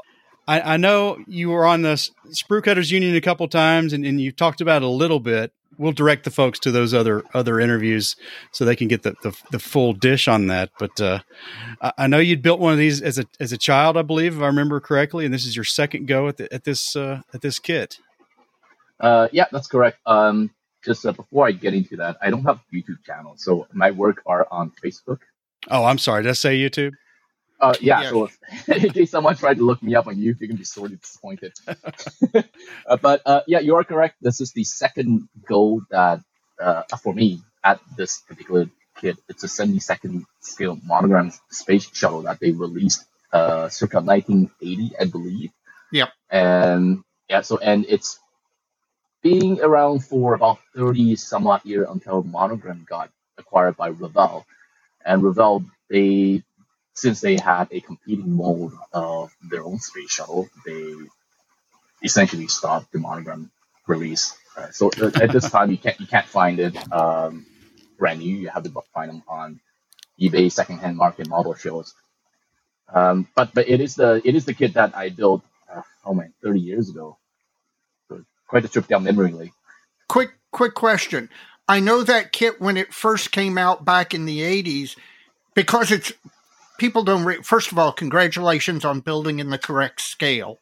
Number two, um, the I know when that kit came out in the 80s because of its size, and it is big, had the reputation of um, having a fair amount of warp so, did you encounter that with either of the of the kits that you bought? um. Okay, so you got to remember, I was probably like 10, 12 years old. I just got into model building. It was probably the third model kit I painted, and I did so with those small squirt Testors and enamel bottles, with those Testors white brushes. Yep. With the god awful black bristles. So yep. for a 12 year old kid, this thing was incredible. Yeah. I didn't know anything about filling scenes or warpage, and I just I was just happy to have a large model of a spaceship that could fly around the room. This time around, however, I did encounter warpages. Uh, in fact, um, I had to do quite a number of structural um, mediations, I guess, um, remediations, remediations uh, in form of bulkheads and keel beams and stiffeners across the entirety of the primary fuselage. Yeah. Um, I detailed this uh, with the post about a couple months ago, where I had to take a uh, a one inch one eighth inch thick sheet styrene um, piece and essentially build up uh, keel beams from nose to tail, so I can butt rest the entire lower fuselage, uh, which by this time, you know, before I fixed it, looked like you know just endless amount of sine waves going from front to back. you know what sine waves are, Dave? Yes, I know what sine waves are. I do remember high school science. Apologies for the technical jargon. Yeah, hey, that's all right. He's a lawyer. Uh, I'm not. John, what do you? Speaking of which, what do you do for a living? Just so I know your background. right. Um, I'm a, I'm currently a, a spacecraft systems engineer. Uh, oh, so you're a Mike. You're another Mike. You're an engineer. yeah, that's correct. I, I, I, I, play with big spacecraft during the day and play with small spacecraft at home. and I, one of those go. guys.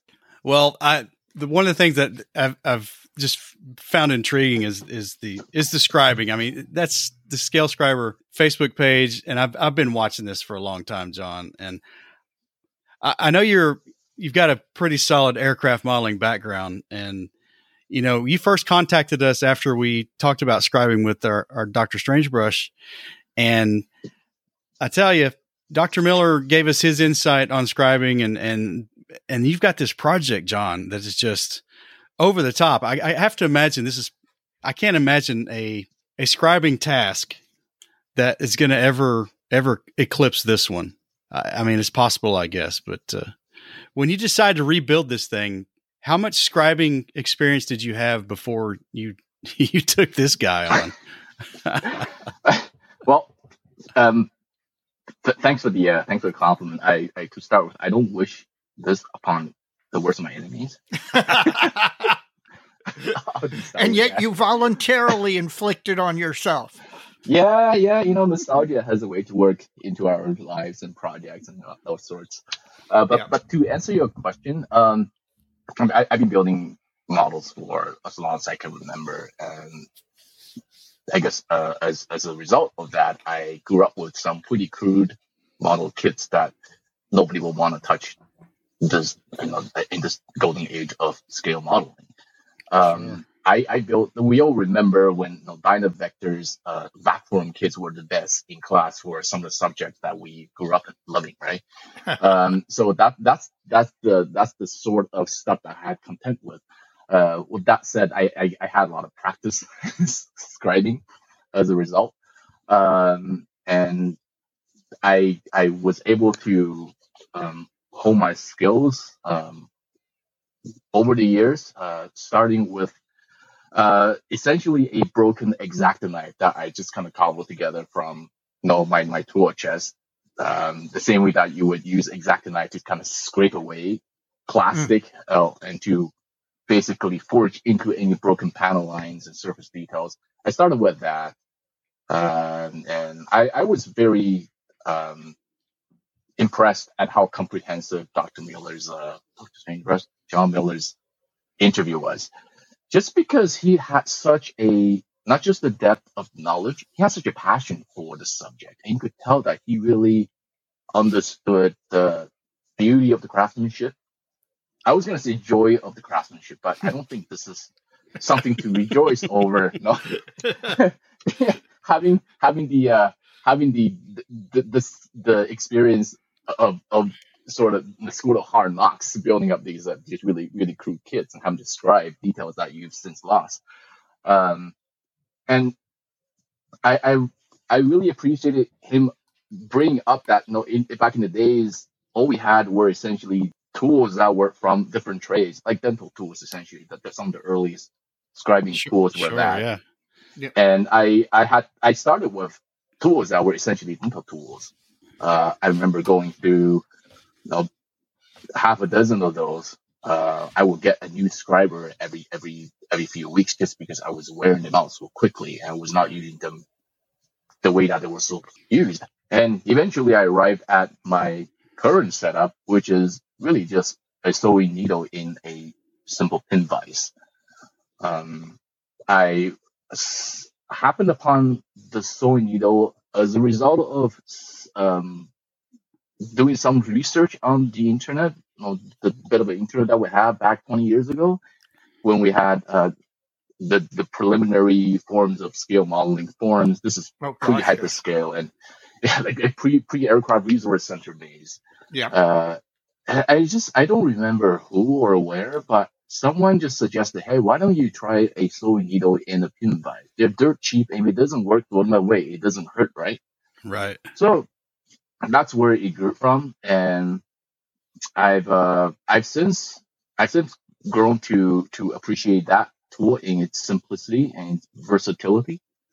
Um, and I was for some reason able to get good enough at it for me to trust it in my endeavor on this space shuttle project. that's a long about way of answering your question if that that's okay. Let me ask you a step back question, a, a 40,000 foot view.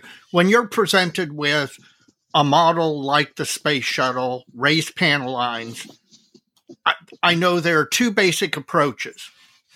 One is to eliminate each panel raised panel line and then re-engrave it before you do the next one. Or there are other modelers who eliminate all of the raised surface detail and then rescribe everything from from the start with a blank canvas. Which way did you do it? That's a very good question and to be completely honest i didn't have to contend with that because there's basically next to no raised details on the space monogram space shuttle model. Okay. Um, the Revell kit had raised surface details, uh, thin panel lines that uh, what's sort of a crude attempt at addressing the thermal protection system of the tiles, but they were three or four times too big, so you couldn't have used them anyway. Gotcha. On the monogram kit, there was nothing. There was basically a faint raised outline for the demarcation between the black and white areas only, and was blank otherwise. There was there was no surface detail whatsoever. So you had a, just a completely blank canvas to to to start from. Yeah, that that's exactly it. So it's it was, both a blessing and a curse because um, you didn't have anything to I didn't have anything to really start with um, to work from, but at the same time I didn't have to stand away anything, which can be a bit of pain if all the raised details that are present are wrong to begin with, and there were a lot of things that were wrong with this kid to be. I don't know. I, I would go the blessing route. Could you imagine if they put a bunch of tile profiles on there, either raised or engraved, and they were just a a facsimile of they were just made up and wrong? Because I I know I, I know you're going to great lengths to get this as right as you can get it. Correct? Yeah, yeah. It's uh, I, you know, like this is a this is a project that I wanted to do right from years ago, and part of it was definitely a forty thousand feet decision of what I wanted to do with it from a detail standpoint, right? Like it's, I mean, for some people, it's perfectly fine to simply paint black one areas as they are. Um, and for others, it's okay to go the deco route. There are decals you can purchase for space shuttles that essentially gives you a printed uh, sort of surface detail of the, the, tiles, the thermal protection systems. I don't know why, but I want to describe the, the entirety of the thermal protection system. I think I've always had it at the back of my mind. I don't think as a 16 year old, I quite thought it through what the implications were. I just wanted to do it and that kind of dictated my approach from the get go. Uh, it's definitely not something that I would ask people to do to follow in my footsteps. Please, please plan your models out before you jump into a very deep lake that you can't get out of. Well, I think in, in the end, you're going to have a superior result than a, than a, than a, at least a, just a normal 2D printed decal sheet, just using like color variations to, to show the tile. Uh, I think this might be ripe for some of this new three dimensional decal technology that is showing up now that you could do the you could actually have a texture right you could actually have have the demarcations between the tiles uh, but I, th- I, think in the end this is this is going to be super. Now uh, let me digress a minute. Uh, john when i was in engineering school uh, we're talking about these tiles right? Um, uh, my materials engineering class my professor at the university of tennessee actually had some involvement in the development of that material. And I remember he took us down to the engineering lab and the furnace was already going and we get down there and we all gather around and he opens up the furnace and reaches in with his pair of tongs after he puts on these big gauntlets and he pulls this shuttle tile out of the furnace and sets it down on a something, a piece of ceramic or or asbestos maybe, I don't know what. But it's it's glowing red, right? He takes off his gauntlets and he picks it up with his bare hands. And uh, we were all just gobsmacked at that point because that it's pretty amazing material. It really is, even even in 2023. I think that's pretty cool. Uh, so you actually worked with a professor who was involved in the development of the tiles. That's yeah, really, it's, really it's, it's, it's, it's kind of a, a glass wool. It's a, it's a spun glass material, and it's uh, uh, pretty amazing. But I digress as, as, the, really cool. a, a, as the cliche says. So, but the that's uh, that was my little story about these tiles, and, and, you know it keeps me interested in your project actually though because I've, I have that memory, and you're, you're scribing all these things on this 70 second scale. This and it's a big thing, right? yeah. Oh God, that people don't realize how big this kid is. what What's your reference for uh, the tile patterns and, and the and the layout? what what are you using to uh, to get that to the way you want it? Oh, very good question. Uh, I, I, I need to thank all of your American taxpayers uh, who who contributed financially to my project. You're welcome. NASA is a publicly funded organization, and so is the Smithsonian. And NASA has a habit of making everything they do available for free uh, to the public uh, and now on the internet as well. Yeah, I think that I think they're actually required by law to do so. Yeah, yeah, they are. So um, I, I I actually shared uh, links to um, tile maps. They have tile maps for individual shuttles because they're all different, a little bit different to some degree. Really? I was able to download. yeah, yeah. Um, the, the the pattern on each individual shuttle was slightly different. yes, these are these are hand built vehicles. Like Well, they're not the- yeah. production vehicles. That's wild. I would never have thought that even on a hand built vehicle, you would have thought that there was, you know, consistency across the across the fleet. To, to a large large degree, there is uh, consistency across the fleet, um, especially when it comes to the black thermal tiles. Um, the white areas are um, what evolved quite a bit over the life of the shuttle. They started out with just black and white tiles. Um, and very early on, even before the first space shuttle mission, they were well into developing more um, cloth-like material that were made of ceramic strands. Uh, for instance, um, and if you can imagine, if you replace uh, a large field of 100 tiles with just a single ceramic woven panel, that's going to make your life a lot easier from a maintenance standpoint and Gotcha. the durability standpoint. So over time, even as early as you know, the, the, the, the within the first 10th flight of the space shuttle, I think um, space shuttle Challenger was started to be fitted with panels of these woven fabric uh, to test out their durability. Um, so by the time that Discovery, the third space shuttle, Atlantis, uh, the fourth space shuttle were built, uh, this was 84, 85. They were built with uh, the primarily of the white area uh, as, as, as these uh, ceramic woven surface insulation, essentially, in lieu of the white tiles. Uh, you can still find some white tiles in certain areas for aerodynamic reasons, um, but yeah, the uh, technology was just evolving so quickly uh, back then. So that's why you have the variations in thermal protection system layout. And going back to your question um, about references, the NASA drawings are pretty decent, but you, you got to also remember over the years as the space shuttle uh, operated and they were maintained, there, there were changes, there were updates, uh, things have to be replaced and whatnot. So the best reference that I found was actually the 3D scan that the Smithsonian did. I think it was circa 2020. And they made the entire scan file available online for anyone to download. So I, I was able to grab that entire scan, and now I have the, uh, the scan of the Shuttle Discovery on my hard drive essentially. And that's not just the texture; that is the you know the coloration as well. So I can zoom into a specific tile, and know how it looks when the space shuttle was retired in terms of how it's faded, its coloration. You can zoom in and read out the serial number on each one of the tiles if you wanted to. That's the resolution that I was able to get um, off of this uh, Smithsonian scan, and that is right now my primary and most useful reference material. Well, it- and uh, I, I've I've been following you. You've been re- rebuilding the engine mounts and the aft end uh, bulkhead under the the vertical stabilizer. Mhm. That's your most most recent work, and I saw you had to redo a few things.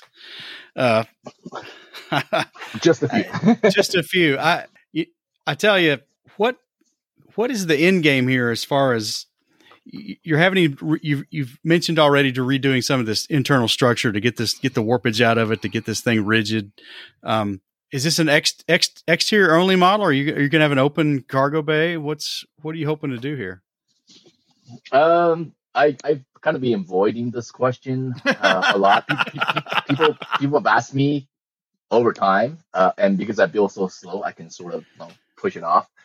I don't really want to think about it because it's just if I want to open up the payload bay, it's basically going to double the amount of work I need to do. And if I say I'm going to do an open payload I kind of have this need to kind of carry through and be a man of my word. But um, I, I may just actually do that. So this, I'm gonna admit on your podcast that I, I am seriously thinking about, you know, like having a pipe up the behind and have the space shuttle basically up vertical Okay, with the payload bay open. Because there's, I mean, if I'm gonna scribe all 25,000 tiles on this beast and the majority of it's gonna be on the belly, there's no point having it on its landing gear where you can't see that's true. bottom, right? and it's a space shuttle, so you kind of have to, um, you have to you have to show it in its natural environment, which is in space with the payload bay open. That means you have to scratch build a Hubble pa- space telescope to go with it, right? Yeah, see, like here's another thing, right? If I want to build it as a, a in space, now I have to decide which mission I have to do, and now I have to go and research into the specific payload. Into you know, like it just the scope creep is not fun in No, any sort of way.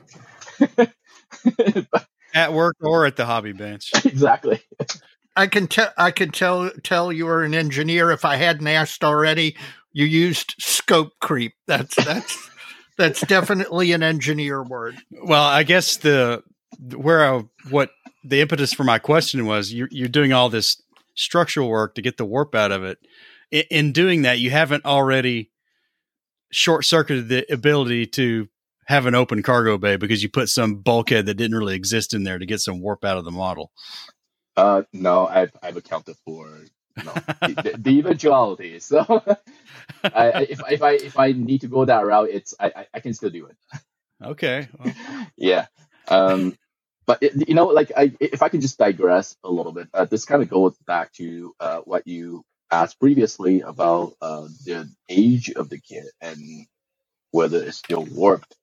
Um, I want to touch upon accuracy. Um, I, I, I- know that uh, the divisible part, the, the describing of the tiles, it's probably what gets the most attention um, from um, from people most of the time. But the accuracy is also very important because um, I, I'll just I'll just use an example. The leading edge strakes on the space shuttle. The space shuttle is a double delta wing, so you have you know the the the wing itself, and you have the forward portion, which on airplane it's the leading edge extension. Right. But these are the forward forward delta part with the, the, the more drastic sweep. There's a cant to it. There's there's there's um the, the angle at which it bites into the airstream uh, matters, and that is too flat on the model, the monogram model, and it gives a really weird look to it. So I I want to fix that to give it a correct look when viewed from the front. Um, however, that also uh, was needed from a detail standpoint because I, I'm describing essentially all the tiles as accurately as I can. I'm literally going in and counting the number of tiles and number of rows everywhere. Um, and just so happened that the leading edge point of that strake on the port side, just below the crew catch, um, has about three tiles between the top of the strake and the bottom of the hatch. Now, if I didn't fix that pitch of the strake, those tiles would have been two or three times as long as they should have been, and that would have completely thrown off the geometry of the tile, or I would have to add additional rows in there to compensate for, which would have made it inaccurate from a tile map standpoint. So, you know, everything kind of just percolates and everything kind of just kind of affected each other. So even if I wanted to get away from a certain portion of the accuracy work, I it'll come back to bite me if I don't deal with it early on enough. So that that's an example that I w- I would give in terms of how why I'm doing so much work to not just detail the surface of the space shuttle, but also to address the structural and the accuracy standpoint of the model itself. Well, there's also an example of you not doing some work, and I don't mean that in the in the pejorative. Uh, uh, No, no. There, there was a. Uh, it was one of your Facebook posts, and folks were concerned about you doing all this work and then obliterating it by filling the you know the seam lines, like joining the fuselage halves or however the kit goes together. And uh, you you made a comment about scribing, you know, up to a safe distance around that stuff, and then not actually finishing that scribing until you've actually got got the parts together. So you only have to scribe it once, essentially. Yeah, that's correct. I, I, I just want to preface this by saying that I, I, I know most people ask this out of really, really good intentions, I appreciate that. You know, people are looking out for me. Um, so it's it's it's a it's an old kit, right? Any, any kit, it, you know, the most modern Tamiya kit, you'll have to deal with joint lines and scenes. Uh, this is a this is a 1980s monogram kit, and you have you have you have a Grand Canyon down the middle of the fuselage joint. I I made sure that I I stopped myself to within a quarter inch of either side of the center joint, and I will mark out you know like the general outline of where things are just to make sure that all the details will align. you know, when when I eventually go and fill in the, the in between areas. But I, I I prefer to plan my builds out um, far far ahead down the road so that um, I when I when I when I go um, far into the future to where I need to exercise certain steps of a model, I won't um, be. I, it's not just I will may or may not have to redo a certain amount of work, but I, would I be hindered by the work I've done previously? If I if I were to um, not plan ahead and go ahead and scribe the models uh, down to you know, the joint, um, even if it's a really really well uh, put together joint, um, I would still be hesitant at uh, let's say adding any internal uh, doubler if I need to to to beef up the area uh, because the adhesive might seep into the scribing that I have done. And now the details may be softened and now I have to go and rework it anyway. And at that point, I might have to rescribe. So, you know, like, like all these contingencies that I can think of in my mind, um, I try to imagine them so that I, I, I, can plan ahead well enough. Um, the bulk that I talked about previously is, is the same thing. Uh, a lot of it is not just to fix the warpage, but to fix how well parts come together. Um, the monogram classic, it's probably like a 16th of an inch, if not thinner, across the entire lower fuselage. And on a large model, that doesn't give you a lot of strength, right? You no, that's not it. much at all. exactly. So, so, so now I have a keel beam that essentially is, you know, a quarter or half of an inch tall that I can just glue the entire um, surface on both sides, and that's going to give me a really, really strong structural joint when I go ahead and put it together. Um, so that that's that's sort of my frame of mind when I try to approach these these large drawn out projects is to sort of talk about project management, right? Try to like imagine what can happen two years down the road and plan ahead. John, let me let me now focus instead of a big picture, a very tiny picture. Describe to me, you're going to scribe a line on this model, just a, a single panel line on this model walk me through the technique of doing so. Do you start by with with do you use scribing tape? Do you start by drawing the line in pencil? What is your what is your technique for scribing a just a, a regular panel line that you're going to put onto the model? Hmm, that, that, that that's a really good question. I, I appreciate you asking that. This model is large. There's the surfaces are devoid of details. There's not a lot of geometric references that you can base upon to a certain where a certain line is.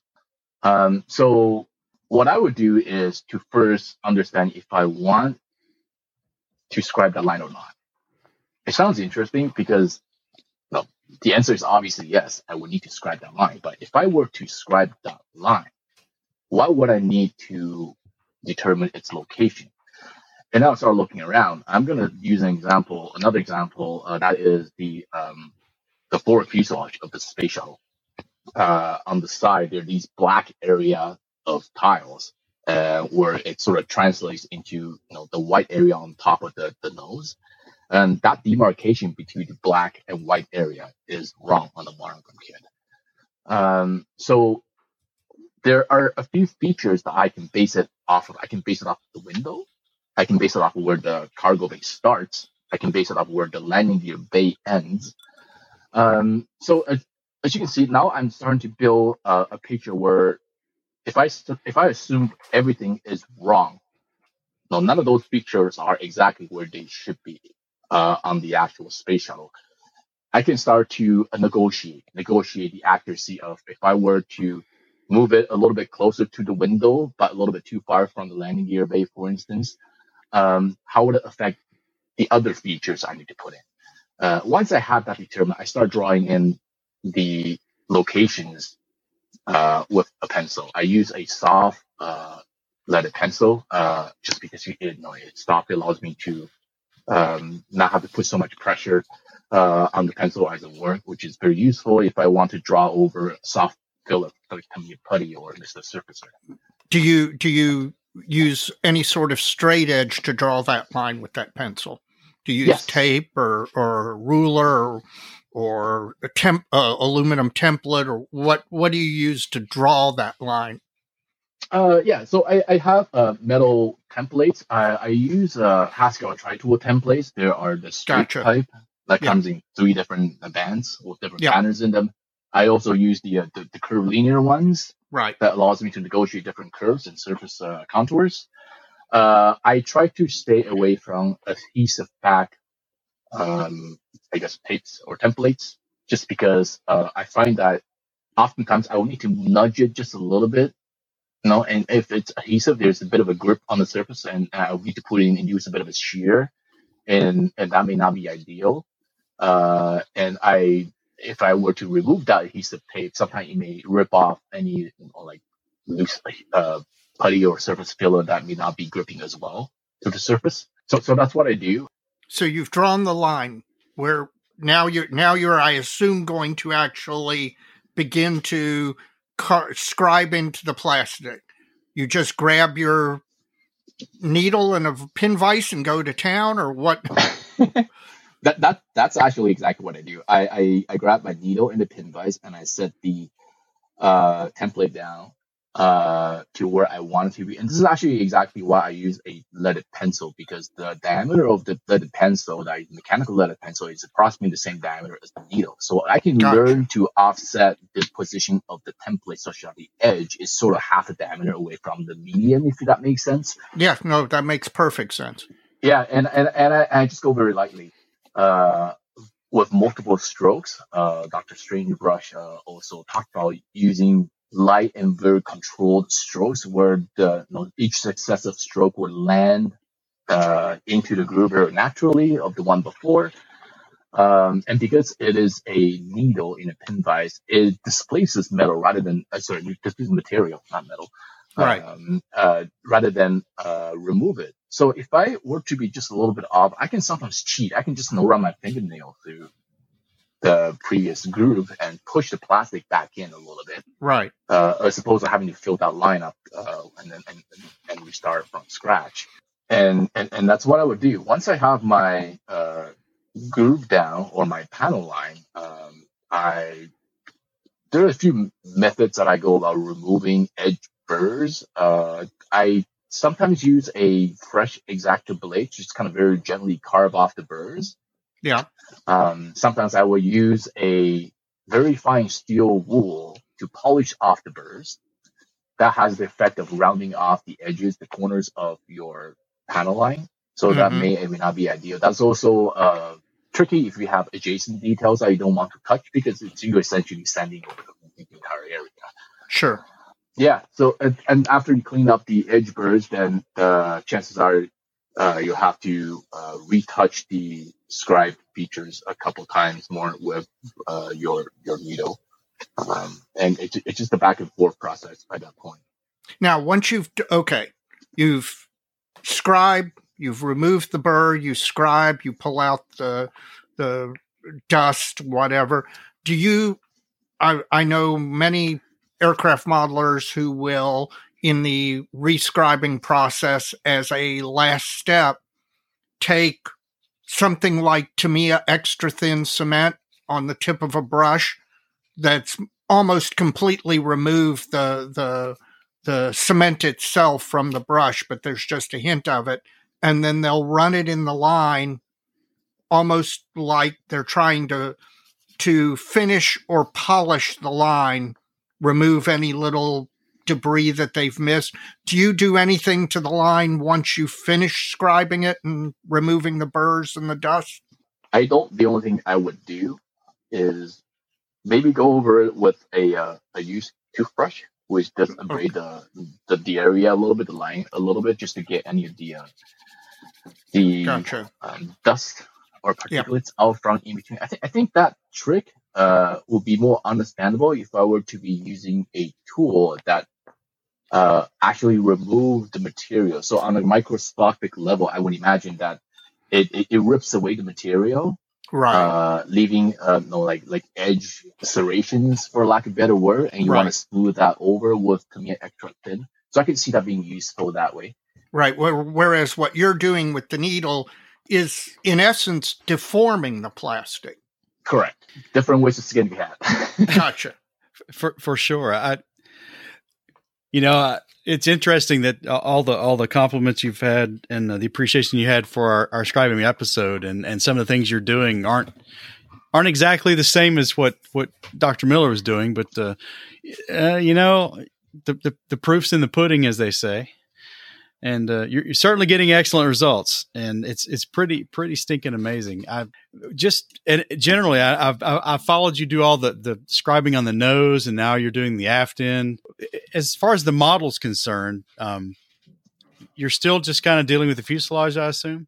Uh, at this time, I am still dealing with the fuselage. I actually started the model with the nose uh, and I very quickly move on to the vertical tail, which I finished doing um, very long time ago. Um, somewhere in between there, I, I've actually already uh, worked on the shape of the wings themselves. Uh, the, the, the camber, the cross section of the wing isn't exactly accurate. And under lighting, you can sort of see the shape doesn't look exactly right. So I, I roughed it out enough that I can probably move on to detailing that um, but at this time, um, it, it's still just the main fuselage, fuselage portion. I haven't had the guts to touch the cockpit yet. Have you uh, scribed the tiles on the on the wing undersurface? No, not yet. now, now that may be a blessing after doing the curved surface of the fuselage, though. That may be. Oh, yeah. Oh, now, sure. I, am uh, on the on the LERX, the well, what would be a LERX on an aircraft, the leading edge extension where it kinks and meets the fuselage. Yes. You talked about the camber not being correct. Are you going to? Tr- is there any way to actually try and correct that on the physical model, or are you simply going to have to adapt to what's there and do your best to represent the the tiles? Um, so that's a that's a good question. I I, I appreciate you asking that. Uh, the answer is it's complicated. He's going to try to rebuild it. so so the the the leading edge extension, uh, the the forward part of the four, the, the the double delta, um, I had to actually cut both of them, the port and starboard side off, uh, along where the leading edge extension meets the fuselage. So lengthwise, right. I sliced the whole thing off front to back, and then I I, I tilted it to give it the correct uh, uh, nose up pitch. And I, I I went and put lateral slits along the fuselage on the bottom, and I took a a, a large plier, just no no Haru grade uh, plier, and just pried pried the Jesus out of the plastic until I had the correct contour. And then I I and and then I just peppered the backside with thick sheet styrene so that when I eventually went to sand it, I could sand through some of the kit styrene as needed to get the correct profile. I did that also for the wing, the upper portion of the wing leading edges where the gray tiles and like the, the gray uh, reinforced carbon carbon panels are.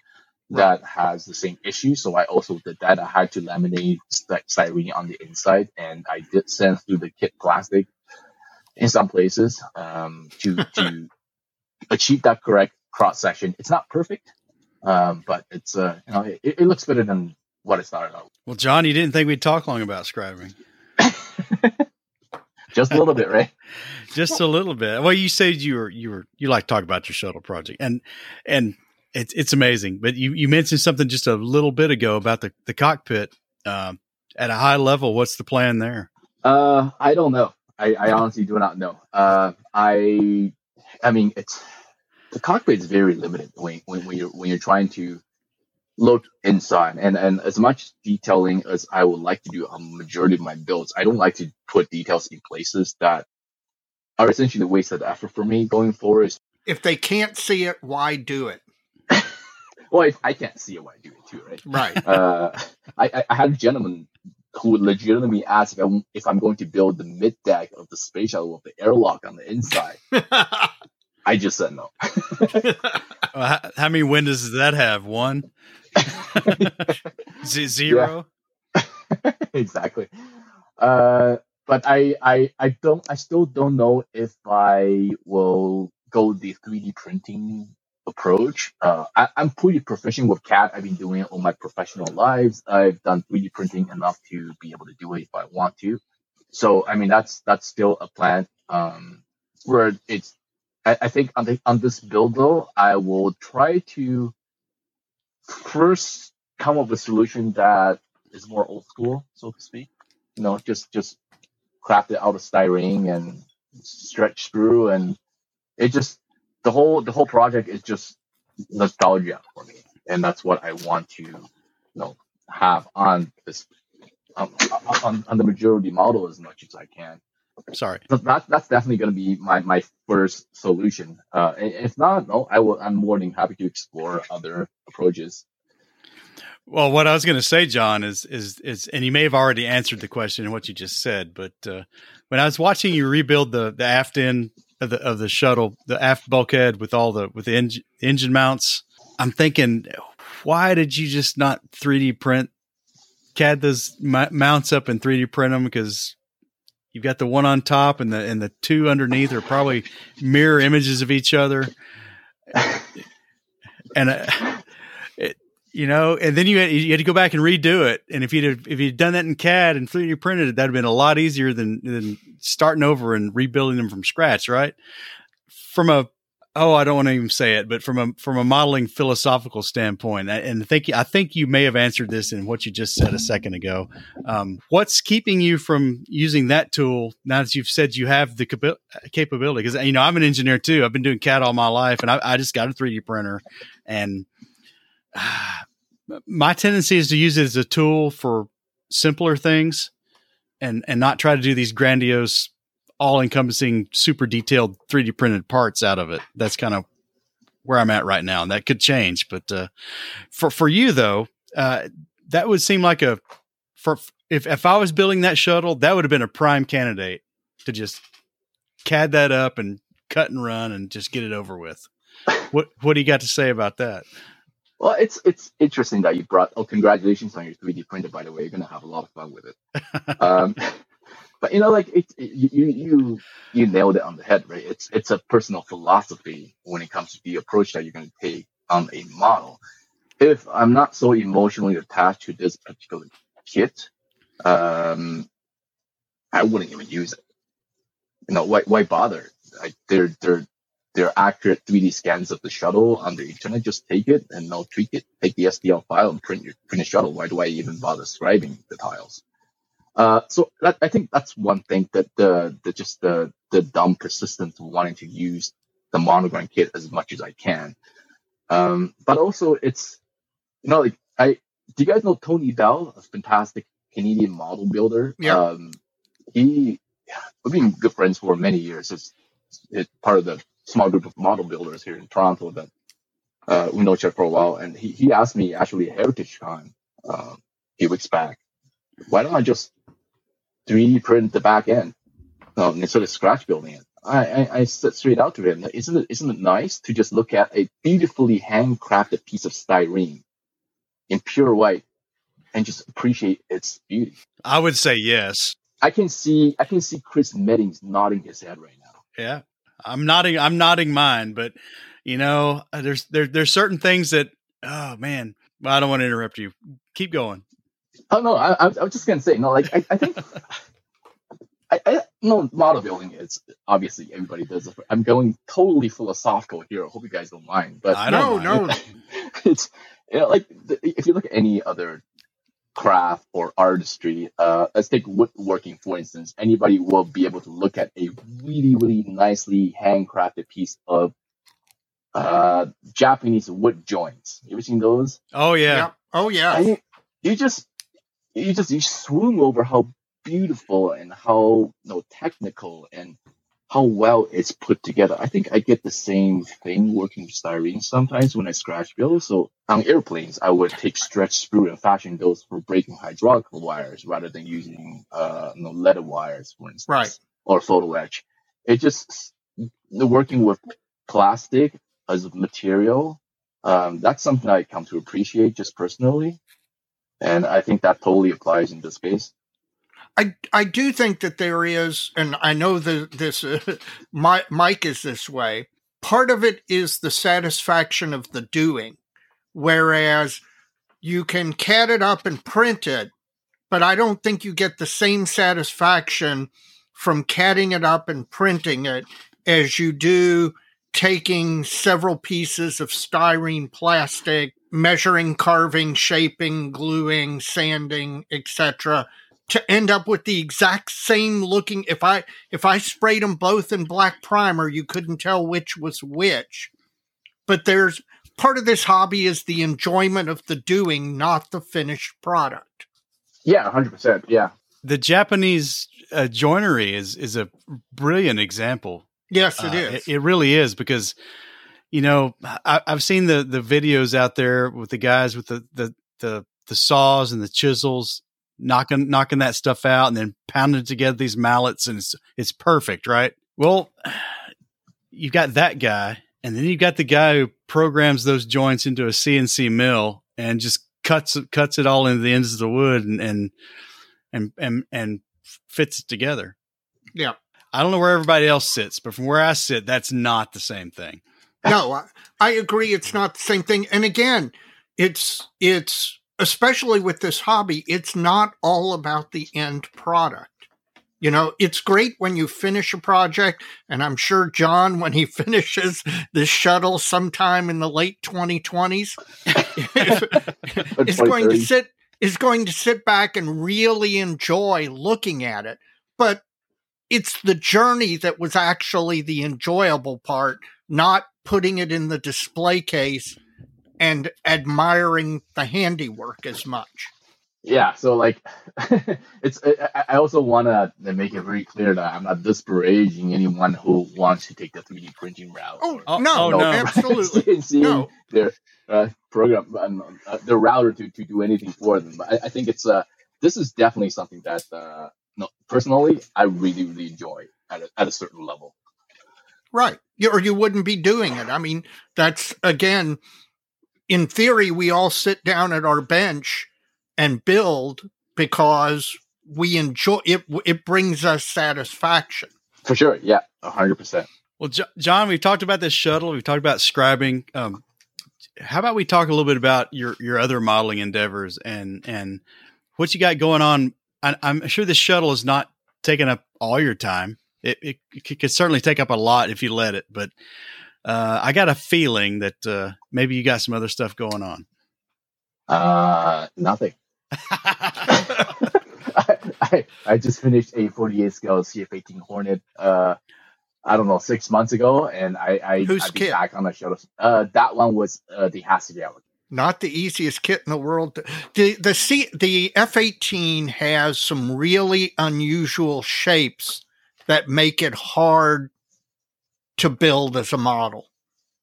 Correct. Yeah, and and across all scales, the uh, no, seventy second, forty, and thirty second scale, they all kind of have the similar parts breakdown for obvious reasons, and they all have the same general problem areas as well. Yep. I built I built a CF18A from the oh, Hasegawa nice. kit many years ago, and yeah. I am still to this day that frankly was probably the toughest kit I've built simply from the standpoint that, again, the shapes are so challenging. Yeah. Oh, yeah, for sure. I- am still waiting for the day when uh, the Tamiya puts out a 48 scale Hornet, you know, either the Legacy or the Super. I, I, I don't see a reason why they would not. I mean, they put out Tomcat recently, they put out the F16 about you know, 10, 15 years ago. They probably won't put out a 48 scale 15 because they already have one from eons ago. But there's they don't have a Hornet, so I don't know what's stopping them. We can always hope, right? yeah, for sure. Um, but aside from that, I don't really have anything. I have a lot of things on my shelf of doom that I can pull off and put together easily enough. You know that uh, that raises one uh, interesting question. Do, with this, with a project of this size and scope, and I'm referring to the shuttle here, are there times where you just have to take a break? Say, you know what? I'm going to set it to the side. I'm going to go model something else, do something else because I need to take, I need, it's it's so big I need to walk away from it for a little bit. Yes, hundred percent. Um, a good example would be Dave Parker, right? He, he built his giant, magnificent tank model over what six, seven years. Yeah, he, he had to take breaks in between.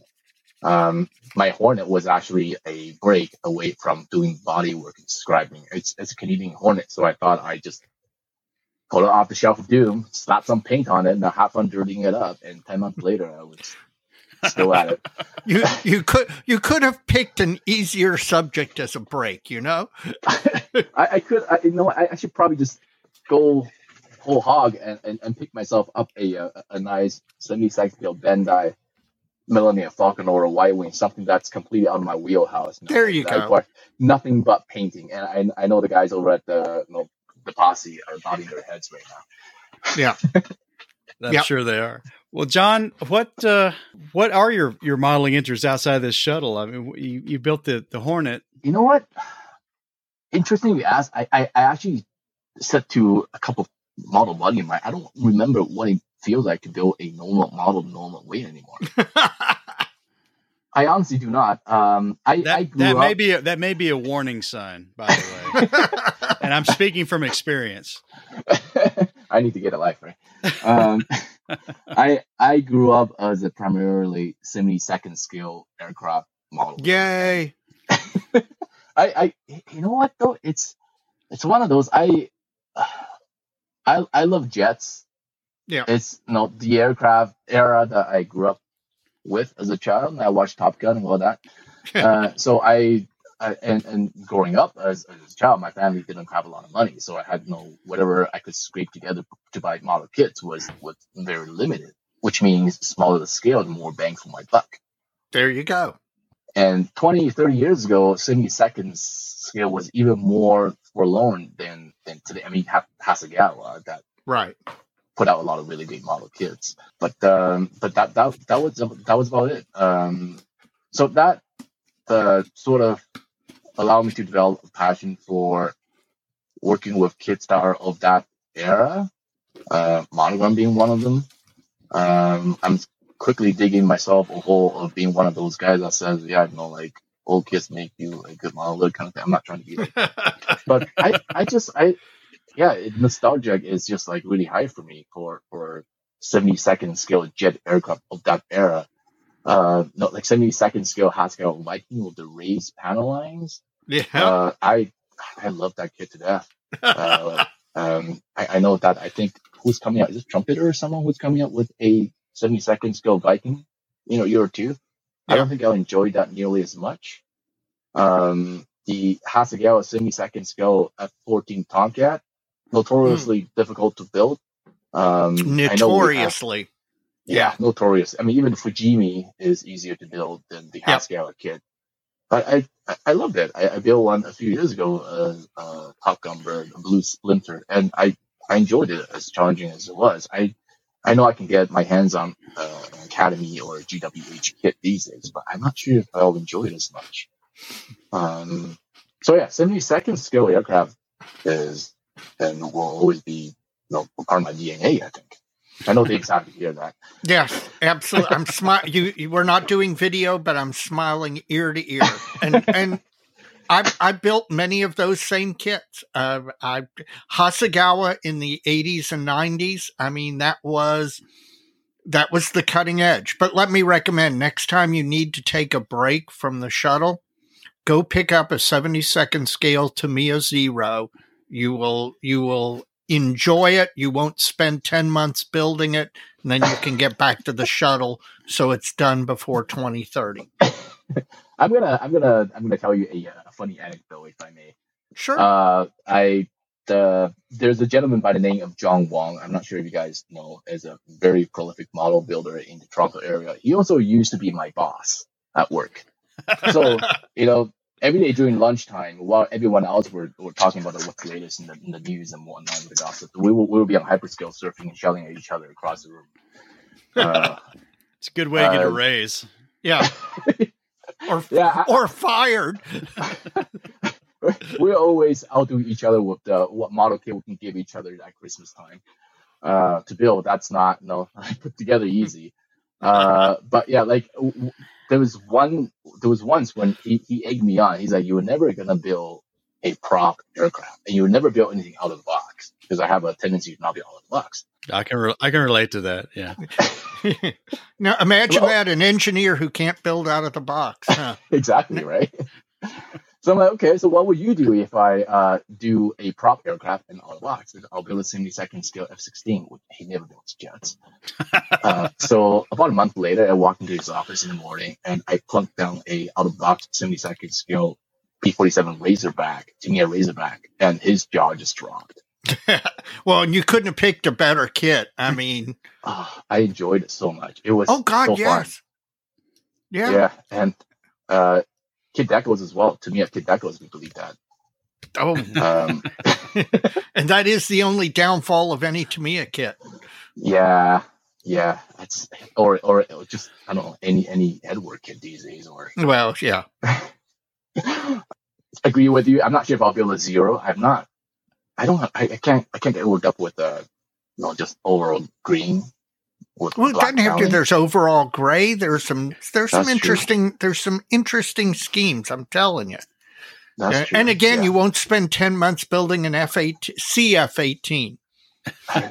waiting for Tamiya to downsize their P38. That's what I really wanted. Oh, the seventy seven. Yeah, to to take the 48th and you and me both from your lips Yeah. to God's ear. Yeah. Oh. You want to go grab grab a beer once we're done with Mike here? Let's just go talk 70 seconds. Yeah, there you go. hey, he's got me hooked too. I've got a minor stash of 72nd scale aircraft in my. Oh, perfect. Must- Perfect. Yeah. Good man. we we started him with float planes because he likes all the all the stuff, and we're just going to slowly pull him into seventy second scale. It, who knows? Oh, I'm 70 in. Yeah, we're we're we're just going to pull you farther in. Good man. That's the way to do it. John, are you going to be able to make it to the IPMS USA Nationals in Texas? Uh, no, I don't think so. Uh, we, we, we, the wife and I just became new parents not Yeah, long ago, and we're still very slowly working our way out the, you know, the diameter of distance we can work away from our house on a day trip. I gotcha. Well, at least hey, by 2024, the Nationals are in Madison, Wisconsin, so it's not going to be a hard trip for you, and the child will be a year, a whole year and a half older. So by that point, you've you've got a toddler on your hands, and you can put them in a car and take them with you. That is true. Yeah, one one of these days I will have to go down to the nationals. It's I never been to a U.S. national, and I've just heard so many good things about it. Imagine Heritage Con, double the double or triple the size, lasting four days. Sounds dangerous. That's what that's what it is. Well, if you don't make any of those, we're really going to try to make Heritage Con again next year. Oh gosh, yes. Um, there's no question. Hopefully, we'll I'm see you there, John. oh yeah, it'll be it'll be great to meet you guys again up here. We need to uh, we need to get some uh, one-on-one time to get up some bourbon in hand. Yeah, Oh, there you go. You mentioned that before too. We got you started exploring the bourbon uh, a little bit. So, Yeah. uh, glad I to hear it. Seventy second finished second my last- scale bourbon. yeah, yeah. Oh yeah, this gotta- is gotta- this is my this is my guy. I'm I'm, I'm sold. But John, it was just a pleasure to meet you he- at Heritage Con after you reached out to us after the uh, scribing episode, and uh, I'm going to keep following the, the project on the on the shuttle. Maybe by Heritage Con next year, you have the wings on it. yeah, yeah. That well, it, it's good to set goals for sure. it is. Y- You know, I encourage you to mix some other stuff in there and not not drown yourself in this thing because man, it'll kill you. Yeah, Thanks. Uh, and yeah, once again, I really appreciate this opportunity to chat with you guys at length. That means a lot. Uh, it's uh, just great conversations and uh, great company. and make sure you have your alarm so you can watch uh, Starship lift off tomorrow. Oh, I will. I will never miss that. You and me both.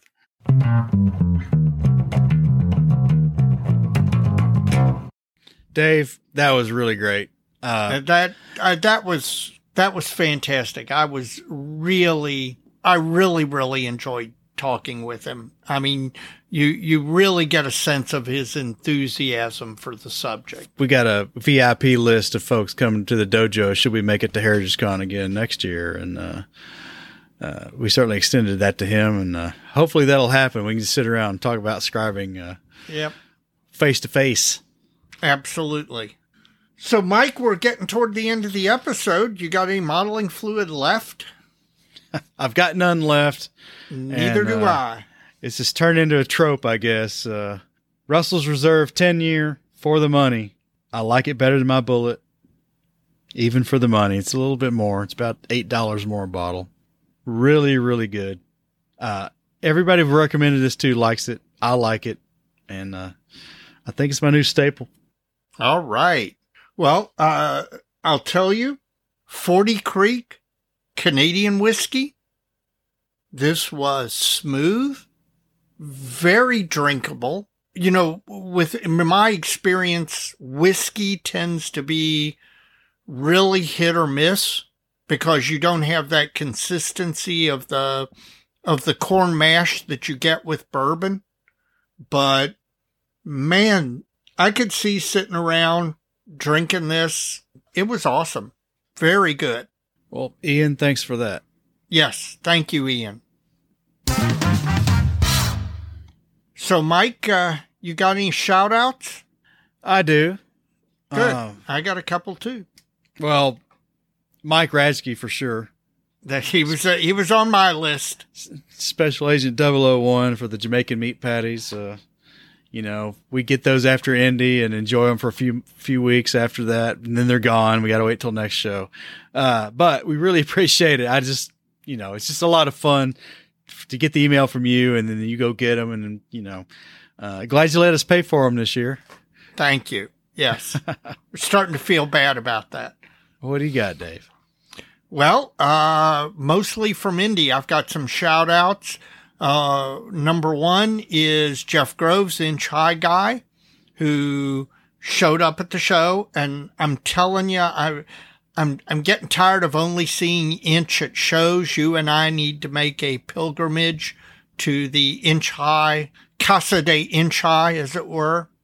And, uh, he's invited us up, extended an invitation. Uh, He's even offered to let you peruse his entire library, which uh, uh, could could be good or bad depending. But he brought us two bottles of Russell Reserve 10 year because he knew before you knew that this was your new mod- go-to modeling fluid.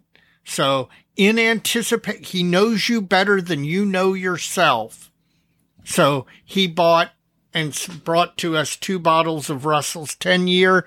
And, you know, you might be lucky if you get one. and the modeling fluid segment might be a little little dry for folks the next few months. there you go. Do you have another shout out? I do not, Dave. Do you? I do, I do have another one.